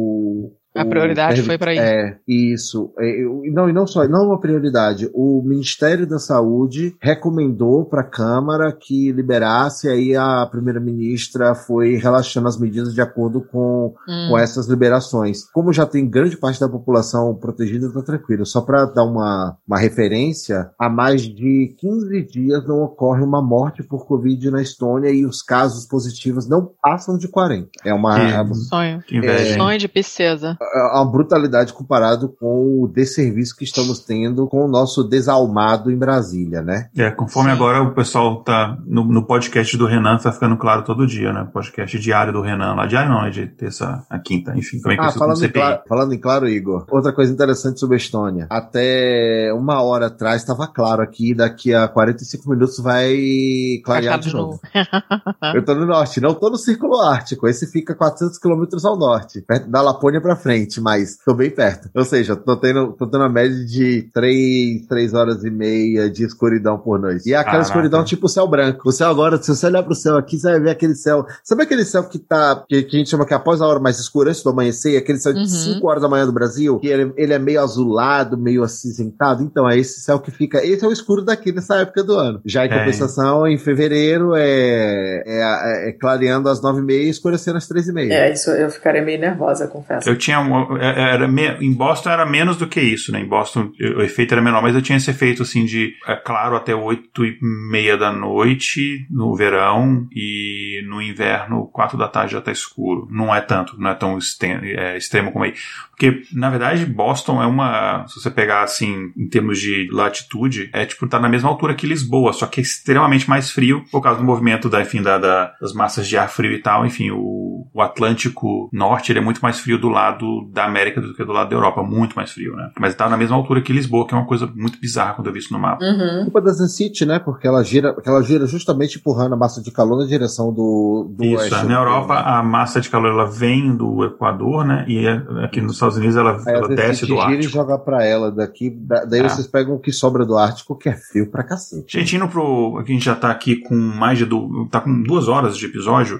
É, pois é. é uma, uma consequência muito negativa em relação à, questão da saída, porque a gente tá falando das coisas bacanas de morar fora e tal, mas pensando do ponto de vista é, demográfico, existe uma desvantagem é, do, para o Brasil nessa saída tanta de brasileiros, só trazendo alguns números aqui, né? É, e aqui são números antes da pandemia. Depois da pandemia não dá muito para a gente comparar, porque é meio que uma, uma exceção, né, do, do, ponto de vista histórico, e até porque muitos países fecharam a fronteira com o Brasil, praticamente o mundo inteiro, e enfim, tem toda essa, essa, essa problemática. Mas pegando dados ali até 2019, é, a gente estava tendo uma, um crescimento anual de número de brasileiros que saem do país de forma definitiva, é, que se, se mudam do Brasil. De 2019 2019 em comparação a 2018 e as médias é, dos anos anteriores, teve um crescimento de 165%, então um crescimento muito grande. É, e tem é um dado interessante que é bem a cara do brasileiro. Segundo os dados da Receita Federal, a quantidade de brasileiros que se muda para o exterior por ano é de 22 mil. Mas quais são os dados da Receita? São aquelas pessoas que vão sair do Brasil e elas fazem aquela declaração de mudança definitiva. Eu tô aqui há sete anos, eu nunca fiz isso. Então eu, por exemplo, não entrei eu não. Eu também nunca fiz. Agora, segundo dados de outras organizações que já medem a questão de vistos solicitados, né, vistos de, de permanência de trabalho, etc., a quantidade de brasileiros que se mudam para países, só países da OCDE, enfim, que basicamente são os países que nós três estamos, enfim, são os países que são os destinos preferidos dos brasileiros, a quantidade de brasileiros que saem é de 100 mil por ano. Então é muita gente, muita gente. E dessas pessoas, é, a grande maioria dos brasileiros que eu, você conhece um pessoal bem estúpido aqui, mas a grande maioria dos brasileiros que eu, assim, eu tô falando aqui do meu, completamente enviesado, do meu ciclo de amizades que eu conheci, conheci aqui são pessoas muito qualificadas. Uh, até, por exemplo, eu, eu, quando eu estava em Harvard, alguns brasileiros que eu conheci lá eram, cara, alguns assim, geniais e tal. Uh, é, e então, inclusive um que até já gravou aqui com a gente no intervalo de confiança no episódio que a gente falou sobre as eleições americanas. É, e é muita, muita gente talentosa. Você pega alguns dos maiores nomes da ciência brasileira hoje em dia, é, por exemplo, Nicoleles, que estão fazendo pesquisa fora do Brasil. Uhum. Você tem. E, e isso é, então, esse, esse problema de fuga de cérebro é muito grande, né? Existe recorte de gênero quanto a isso? A pergunta aqui no chat da Flávia. Não, não. Quer dizer, existe eu não, eu não tenho, mas eu não tenho essa informação. Mas eu posso depois pesquisar e colocar no post do episódio quando sair. Mas eu não tenho essa informação aqui.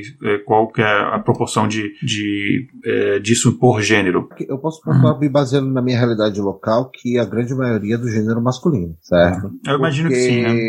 É, eu, eu lhe digo porque tanto no, tanto aqui no país quanto na, na empresa que eu trabalho, é, desde novembro do ano passado, há uma campanha de busca de mais engenheiras, de mais mulheres trabalhando como uhum. é, na área de engenharia, porque há um déficit de cargos femininos e a empresa, a empresa que eu trabalho se orgulha de ter uma, uma igualdade muito grande e quer levar esses números para ter no mínimo 60-40, sabe? Então, uhum. e, e há uma dificuldade em encontrar mulheres na engenharia ou com o tempo de carreira necessário, porque é um dos pré-requisitos, inclusive, para o seu caso no H1B, para o meu caso aqui no, no, no visto de, no, no, visto temporário de residência, que sejamos profissionais altamente qualificados em TI, que tenha no mínimo 10 a 12 anos de experiência ou que você tenha pelo menos uma carreira acadêmica de é, 6 a 8 anos, que é o que justifica o investimento num especialista, né? É, eu tive que eu tive que correr atrás de cartas de recomendação e não sei o que de ex empregadores, eu tive que mostrar a experiência de 13 anos quando eu pedi o meu H1B. E o Green Card ainda foi pior. O Green Card só de, só de Harvard eu tinha três cartas diferentes de recomendação. Nossa. Então, é, todo esse ajudar, detalhe, é, todo esse detalhe tenso. é importante colocar, né? E isso é uma coisa que precisa aumentar. Poxa, se formos falar, principalmente do, puxando a brasa para minha sardinha, né? Se a gente for falar de TI, os grandes nomes de TI, historicamente falando, foram mulheres. Começando pela criadora do negócio, a, a, a, a Ada Lovelace, né? sim, que a gente sim. tem que citar ela, tem que citar ela entre tantos, vários grandes nomes femininos que foram destaques. E a, a ausência é, feminina em TI. Inclusive, ela dá o nome do nosso, que agora está num hiato, é, por falta de tempo, mas o nosso clube do livro do Intervalo de Confiança, o nome é Clube do Livro Ada Lovelace, né? Homenagem a ela. Aqui tem vários, tem alguns comentários que o Pedro comentou. O Pedro, inclusive, o que o Fábio citou aí, né? Ele mandou alguma mensagem aqui estoniano. É. o Pedro, eu não vou arriscar falar aqui o. Ele, ele colocou um comentário aqui em estoniano, não vou arriscar ler, mas ele comentou aqui depois também que o Google, entre outras empresas, fizeram campanha dando cursos na área de TI no ano passado na Estônia. Interessante que tem esse, essa, essa veia forte agora nesse mercado de TI na Estônia. E a, o, dos profissionais é, com nível superior que se, que se mudam para os países da OCDE, a, os profissionais de TI estão na maioria também. Isso é um fato interessante. Assim, a maioria dos, dos, brasileiros que saem do Brasil, eles. É, e aí eu estou contando, que saem com documento né, de permanência e aqueles que não saem, que entram é, sem documento, no final a maioria são pessoas com com, é, sem ensino superior, mas dos ensino superior, a maioria são profissionais de, de tecnologia, que de fato em muitos países você tem um, um déficit desses profissionais. Eu pego até pela minha experiência aqui, trabalhando com, com profissionais de diferentes áreas aqui, você vê que os profissionais americanos normalmente são os piores, assim, profissionalmente falando, em termos de, de capacidade de executar o serviço. Eles são os piores, assim. É, e, e, e, normalmente os estrangeiros executam um trabalho melhor. Eu não, não, não vou arriscar dar uma explicação por causa disso. É, mas é um, é um, fato muito interessante. Na empresa mesmo que, que eu trabalho, que o, que, o, que o Fábio trabalhava antes, se pegasse o, o brasileiro da nossa equipe com menor experiência, é, assim, o, o, o, menos experiente, ele era muito melhor do que o americano com mais experiência. Mas, assim, muito melhor. É, assim, um abismo. É tanto que... Olha que coisa. É, exatamente. Por isso que eles têm bastante brasileiro. Não é porque eles pagam menos, é porque, assim, o meu salário hoje em dia aqui é o salário de um americano e tal, até por questões legais, né? Eles, o meu green card só foi aprovado porque eles, o meu salário deveria ser compatível. Eles são obrigados até Mas... a falar um pouco acima da média, né, Igor? Para justificar que você é um especialista Sim, é, necessário é para a empresa. É, porque no meu caso, como entra como cientista de dados, ele entra um pouco acima da média, não é um, um salário de um profissional de TI normal, ele é um pouco acima também. Mas é interessante isso. Mas então, para esse, só, só um pouquinho, para esse mercado, assim, se você quer é, vir por vias legais, que é o que eu recomendo, para os Estados Unidos, que é o que eu tenho experiência, é, mercado de TI tem bastante procura e o mercado da área, área médica tem muito procura, não só para médicos, para profissionais de radiologia, para profissionais de enfermagem, para profissionais da área médica no geral, aqui tem um déficit muito grande é, e é um processo um, relativamente seguro se você conseguir cumprir a burocracia. É muito difícil que, que o seu processo seja negado. O processo é uma coisa que eu esqueci de falar. O processo para brasileiros aqui ele está demorando 3 a 4 anos, mas para os indianos demoram 10 a 12. Para chineses duram 15 a 20 para sair o green card. Mas para brasileiros é relativamente rápido. O de green card, né? O, o visto de trabalho é menos de um ano. Uma coisa interessante sobre TI aqui na Estônia é que, assim, uma, quem pergunta como vir para a Estônia, TI é, o, TI é o melhor caminho, sabe? A Estônia é a república das startups. É, várias startups que tornaram empresas de sucesso é, nasceram aqui. Estatisticamente falando, a Estônia possui o maior número é, de unicórnios hoje na Europa. Não tem, não tem, não tem país, não tem país. Minha filha vai adorar saber disso. e para quem não é de TI se interessa, unicórnios são empresas que têm valor de mercado acima de um bilhão de dólares, tá? Então, Empresas como Skype nasceram aqui, a Transferwise, como empresa especialista de, de transferência de valores, também nasceu aqui. Algumas empresas específicas do setor de apostas, que são muito famosas no mundo afora, nasceram e estão aqui. Ou empresas que são especialistas em logística, por exemplo, a maior empresa de logística hoje na Europa, que é a Kunegel, tem um, tem um dos seus principais centros de TI aqui na Estônia né? E é, só para para referenciar essa empresa que eu falo, foram eles que fizeram praticamente a logística inteira das vacinas na Europa. Hum, de todas olha. as vacinas na Europa, com Nega. É uma empresa muito grande nesse setor, tem mais de 200 anos de... de eles não mandaram vacina do Amapá para o Amazonas, não, né? Eu acho que eles mandaram para todo lugar, e até para o Brasil, Igor. Não sei, não sei bem o que... não sei se essas chegaram aí, não. Essas, essas do Amazonas tem que... É, isso foi mais uma piada, né? É, não, é porque, é, é porque a, do, a do Brasil usamos um especialista em logística interno, né? Hum. É, o nosso especialista militar em logística cuidou dessa situação aí deixando pois pra é. ele. Então, nesse sentido, é a melhor maneira de você conseguir vir para cá, sabe? E aqui, nesse ponto, sai muito rápido. Agora, a, a, o, o pré, por justamente ter muitas startups, a barra, digamos assim, de aceitação das empresas é alta, né? Eles querem realmente os melhores que eles puderem contratar e isso é, diminui um pouco a aceitação dos médios e dos júniores. Mas isso não é um impedimento, isso nada, nada impede de você buscar se qualificar e vir, porque nesse ponto a Estônia é muito fácil de entrar, muito fácil de emitir visto, né, para profissionais qualificados e com uma vantagem que não tem nos Estados Unidos, os casados. Sua esposa vem com status para trabalhar, tá? Hum, isso é bom, isso é, é muito bom. Ela tem, a minha esposa vai retirar o visto dela de permanência é, baseado baseado no meu e ela tem os mesmos direitos que eu. Ela pode trabalhar, ela pode fazer. Ela pode abrir uma empresa na Estônia, ela pode fazer um monte de coisa. Olha, que avanço. É uma das coisas legais. Que é outro, que é um outro programa da Estônia. A Estônia é o, o primeiro país do mundo que aceitou residência digital. Você pode ter uma empresa estoniana morando em qualquer lugar do mundo, pagando impostos, gerindo ela, fazendo todas as obrigações virtualmente com a sua empresa, com a sua empresa fisicamente aqui. Para quem quer expandir para a Europa é uma ideia. Vamos conversar, hein, Fábio? Vamos conversar. É, uma coisa que o. A, traduzindo o que o Pedro falou, é, eu, basicamente o que ele disse foi Tele Orto Mino Sobrad. Boa noite, meus amigos. Ah, ok. Você já bonito tão... pra dizer boa noite, meus amigos. Vocês já estão deitando. É... Ah, não, o Pedro tá terrível. O Pedro já tá, o Pedro já tá falando até em russo. Ah, em, em, tcheco seria muito mais, muito mais fácil. Seria boa noite, no caso seria dobry večer. É, e os meus amigos, é, você pode falar moje, e aí no caso amigos seria camarade, porque você tá falando no plural. Quer ver, camarada, né? É um tcheco muito mais fácil. Viu? Tcheco é uma língua fácil. Vamos aprender tcheco, pessoal. quem sabe? Quem sabe depois que eu aprender estoniano russo, eu, eu, eu pule pro, pro tcheco. É. E... Gente, o pessoal que está acompanhando aqui a, a transmissão, alguém quer fazer uma pergunta final e tal? Vamos, vamos ter dó nos nossos convidados. Cara, eu tô já... quase desmanhando. Eu gravei ontem até duas e meia, hoje então, eu passei o dia inteiro editando, trabalhando, tô é, destruída. Eu fui esperto. Ontem e hoje aqui eram feri foram feriados nacionais, que a Estônia... A Estônia tem o Yani Paev, que é o dia de São João, só que é, tem, uma, tem uma linha mais pagã, embora embora pegue carona no dia cristão, é, um, é uma linha mais pagã. Ah, e... tá na época do Midsummer aí também, né? É, o Midsummer aqui. Midsummer, o Midsummer Day, que é o INPF, foi hoje. Ah, foi ontem, okay, na verdade. Legal. Aí são Bacana. feriados nacionais do dia 23 e 24, que o dia 23 é o dia da vitória. Foi quando a Estônia e a Látvia, no início do, no início do século 20, venceram uma batalha importantíssima da independência. Foi em 1919, se não me engano. E aí virou, 23 de junho virou uma data importante. O 24 é o Paev, que é o dia, é o Midsummer Day, ou no caso,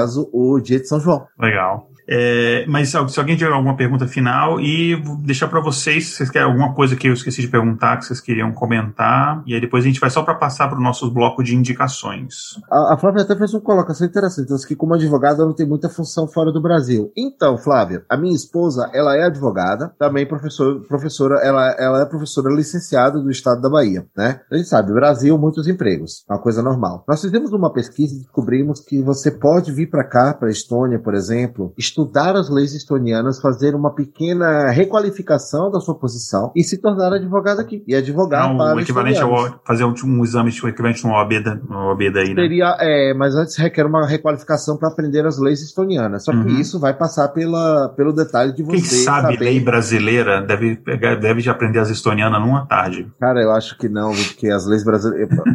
pela experiência da patroa ali do lado, as leis brasileiras são confusas, meu amigo.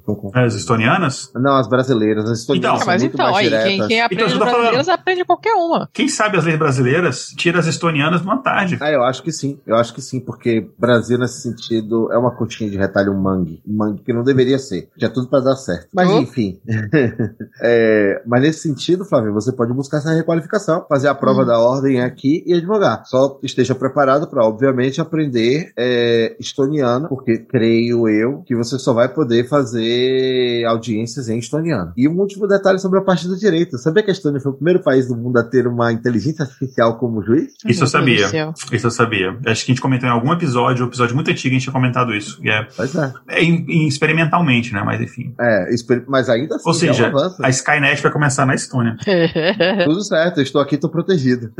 Ou vai ser a primeira vítima. É, gente. tem isso.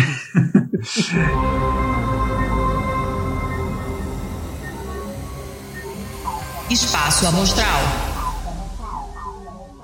Agora, então, é, a gente vai para o nosso, é, nosso quadro Espaço Amostral. E o quadro Espaço Amostral, para quem a gente tem, o pessoal que está acompanhando pela primeira vez a nossa transmissão, é o espaço onde a gente deixa indicações aqui para os ouvintes. Então, eu vou. Ah, só um, um, pequeno adendo aqui, que eu falei que o Fábio era estreante no intervalo de confiança. Ele é estreante, mas ele tem um pequeno papel. Ele tem um pequeno papel no intervalo de confiança, que é o BI, que a gente publica as estatísticas toda sexta-feira, o nosso BIzinho que tem toda tal. Toda a interface web do BI, quem fez foi o Fábio. Fábio. E tudo. Ah, que maneiro. E fez Meu nome tá lá no rodapé. É. Que legal. Tá até o nome tá lá, dele feito lá. com amor. Tá lá, feito com amor por Fábio Hora. Exatamente. É, então, a, toda a, a, estrutura web que lê direto do, do clique no, do nosso servidor, que tem um clique lá, é, foi o Fábio que fez isso aí é, carinhosamente pra gente. É, enfim, tô devendo vários chopps já pro Fábio. Enfim. É, eu só, só, só venho aqui pagar, tá, cara? Porque a passagem tá cara.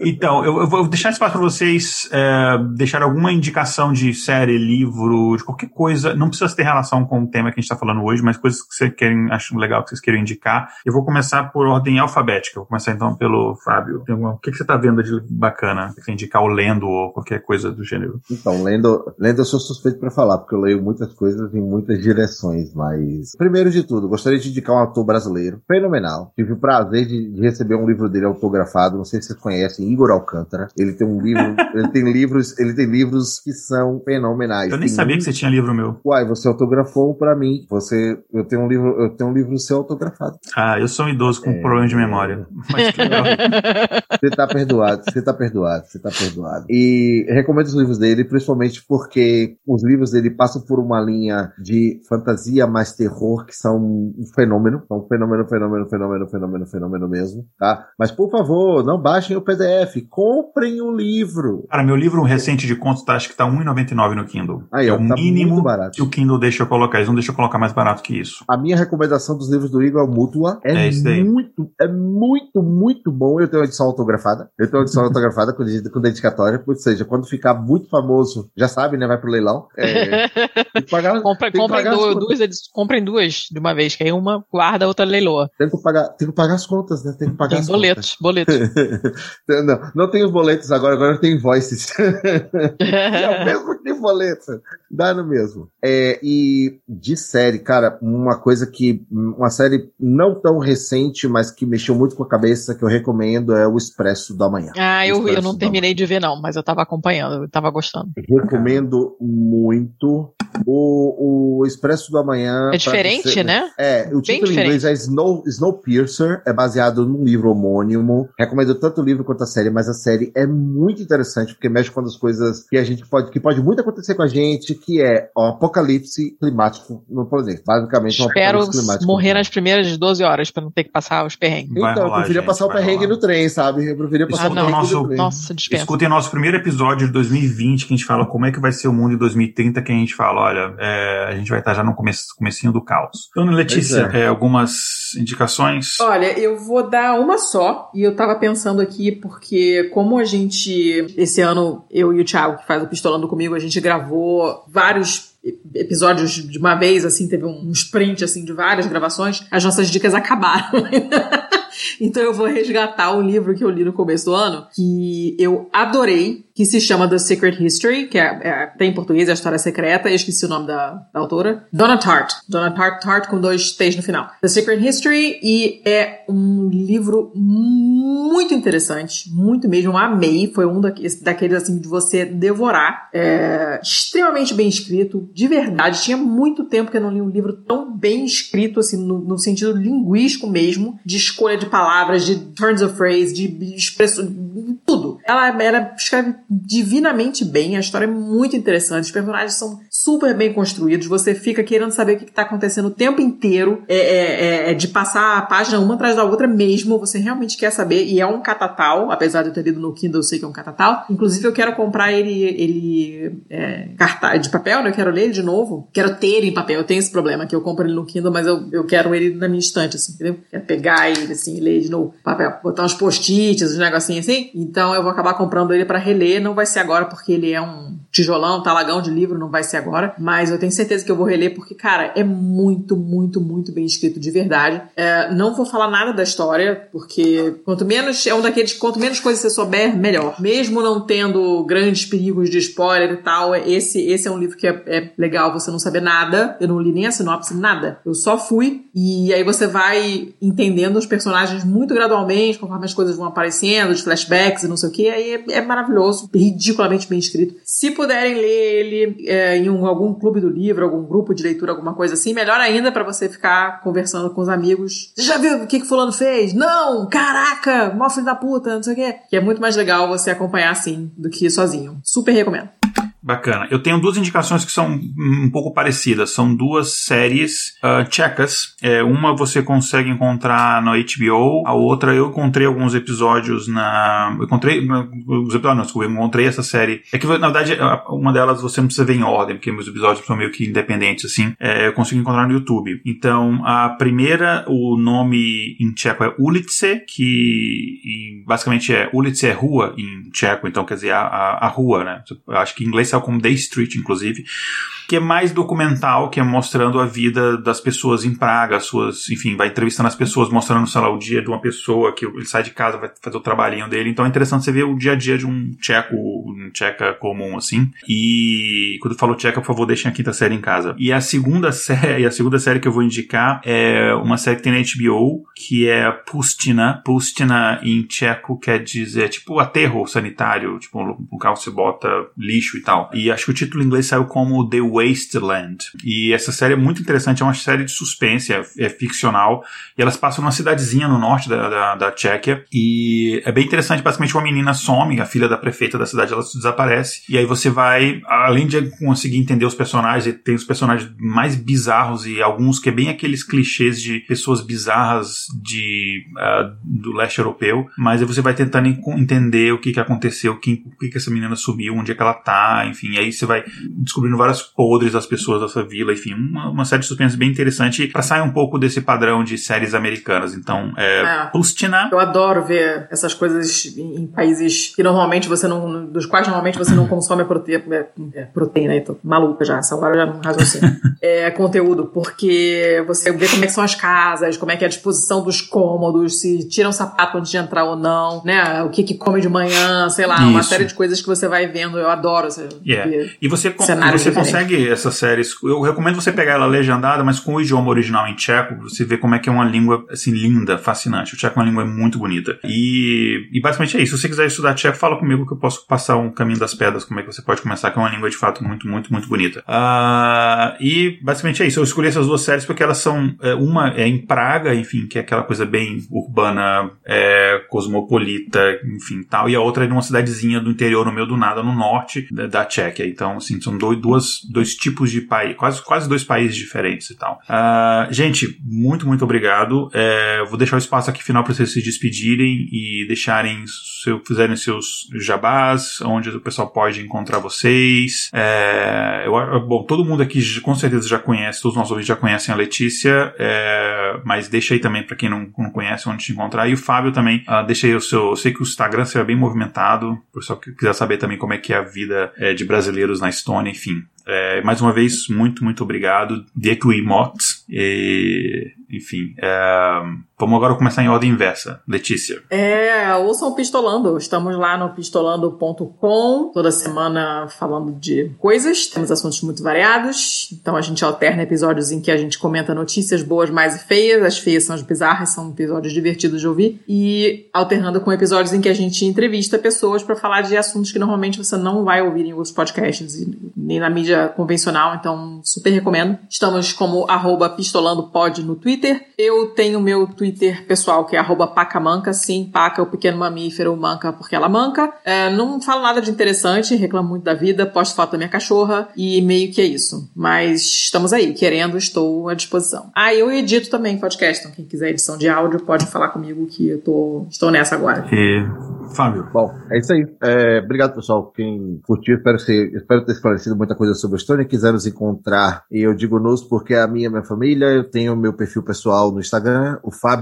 E Hora, Hora com H mesmo, de relógio. E o Instagram da minha família, Hora Family, Hora underscore Family. Você pode procurar nesse aí, é mantido pela, mais pela minha esposa que por mim. Ela tá contando a vinda para a Estônia pelo ponto de vista dela, porque enquanto eu vim em busca de um emprego, ela tá abrindo mão de uma direção no Brasil em busca de sonhar comigo. Então, é uma para as pessoas que estão vindo acompanhando seus maridos e esposas podem é, entender como é o outro lado da moeda, né? Porque para mim que estou vindo trabalhar é fácil, para ela que está mudando tudo, como é, né? Tô seguindo agora. Procurem. É procurem muito aí bacana ela esse tem muito- perfil. É muito bacana, eu sigo, é muito legal. Ela vai ter muita, ela vai ter muita, ela tem muita história legal pra contar. Ela volta e meia ela publica stories dizendo: "E aí, como você faria pra embarcar num sonho que não é seu?", mostrando coisas sobre a cidade, mostrando fatos históricos, fatos interessantes, descobrindo, né? Já que estamos descobrindo, estamos descobrindo juntos. Vem descobrir com a gente. Bacana. É, a dica que eu dou, porque o caso dela é exatamente o mesmo da minha esposa, da Mariana, é assim, a dica que eu dou, acho que talvez pro Fábio, é tipo, é, faça o possível para poder realizar os sonhos dela também, né? Aquela coisa de parceria. Eu tenho feito com a Mariana, poder realizar os sonhos dela, fazer os, estudar as coisas que ela quer, tipo de coisa, tá bem bacana. Ahn, O foco é correr atrás de ajudar nos sonhos, que aí todo mundo, que todo mundo realiza junto. É isso aí. Gente, ahn, ah, só um último recado aqui. O Pedro ainda falou que tem um time, tem uma vaga no, no time da empresa que ele trabalha lá, para quem for programador em Java aí, pode falar aí, enfim. É,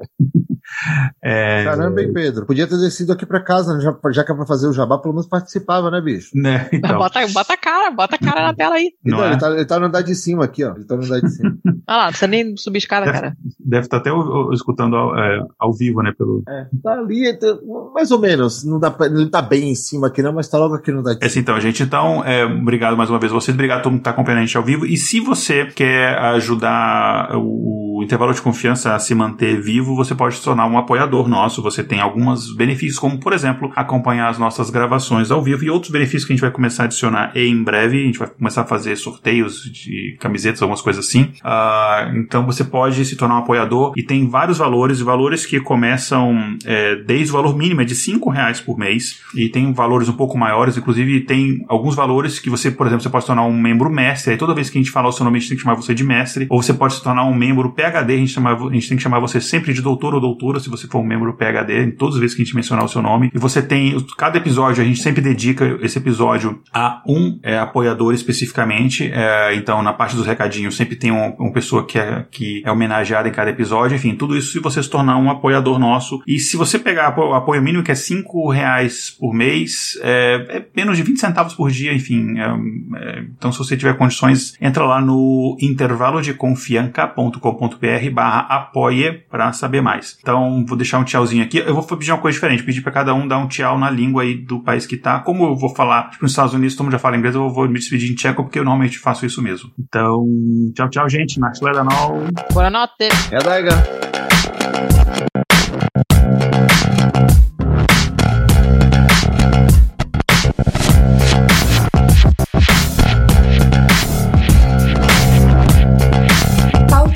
Por Ale Galdino. Vitrine Diego Madeira. Vinhetas Rafael Chino e Léo Oliveira. Voz das vinhetas Letícia Dacker e Mariana Lima. Redes sociais e marketing Vanessa Vieira. Gerência de projetos Késia Nogueira. Edição Léo Oliveira.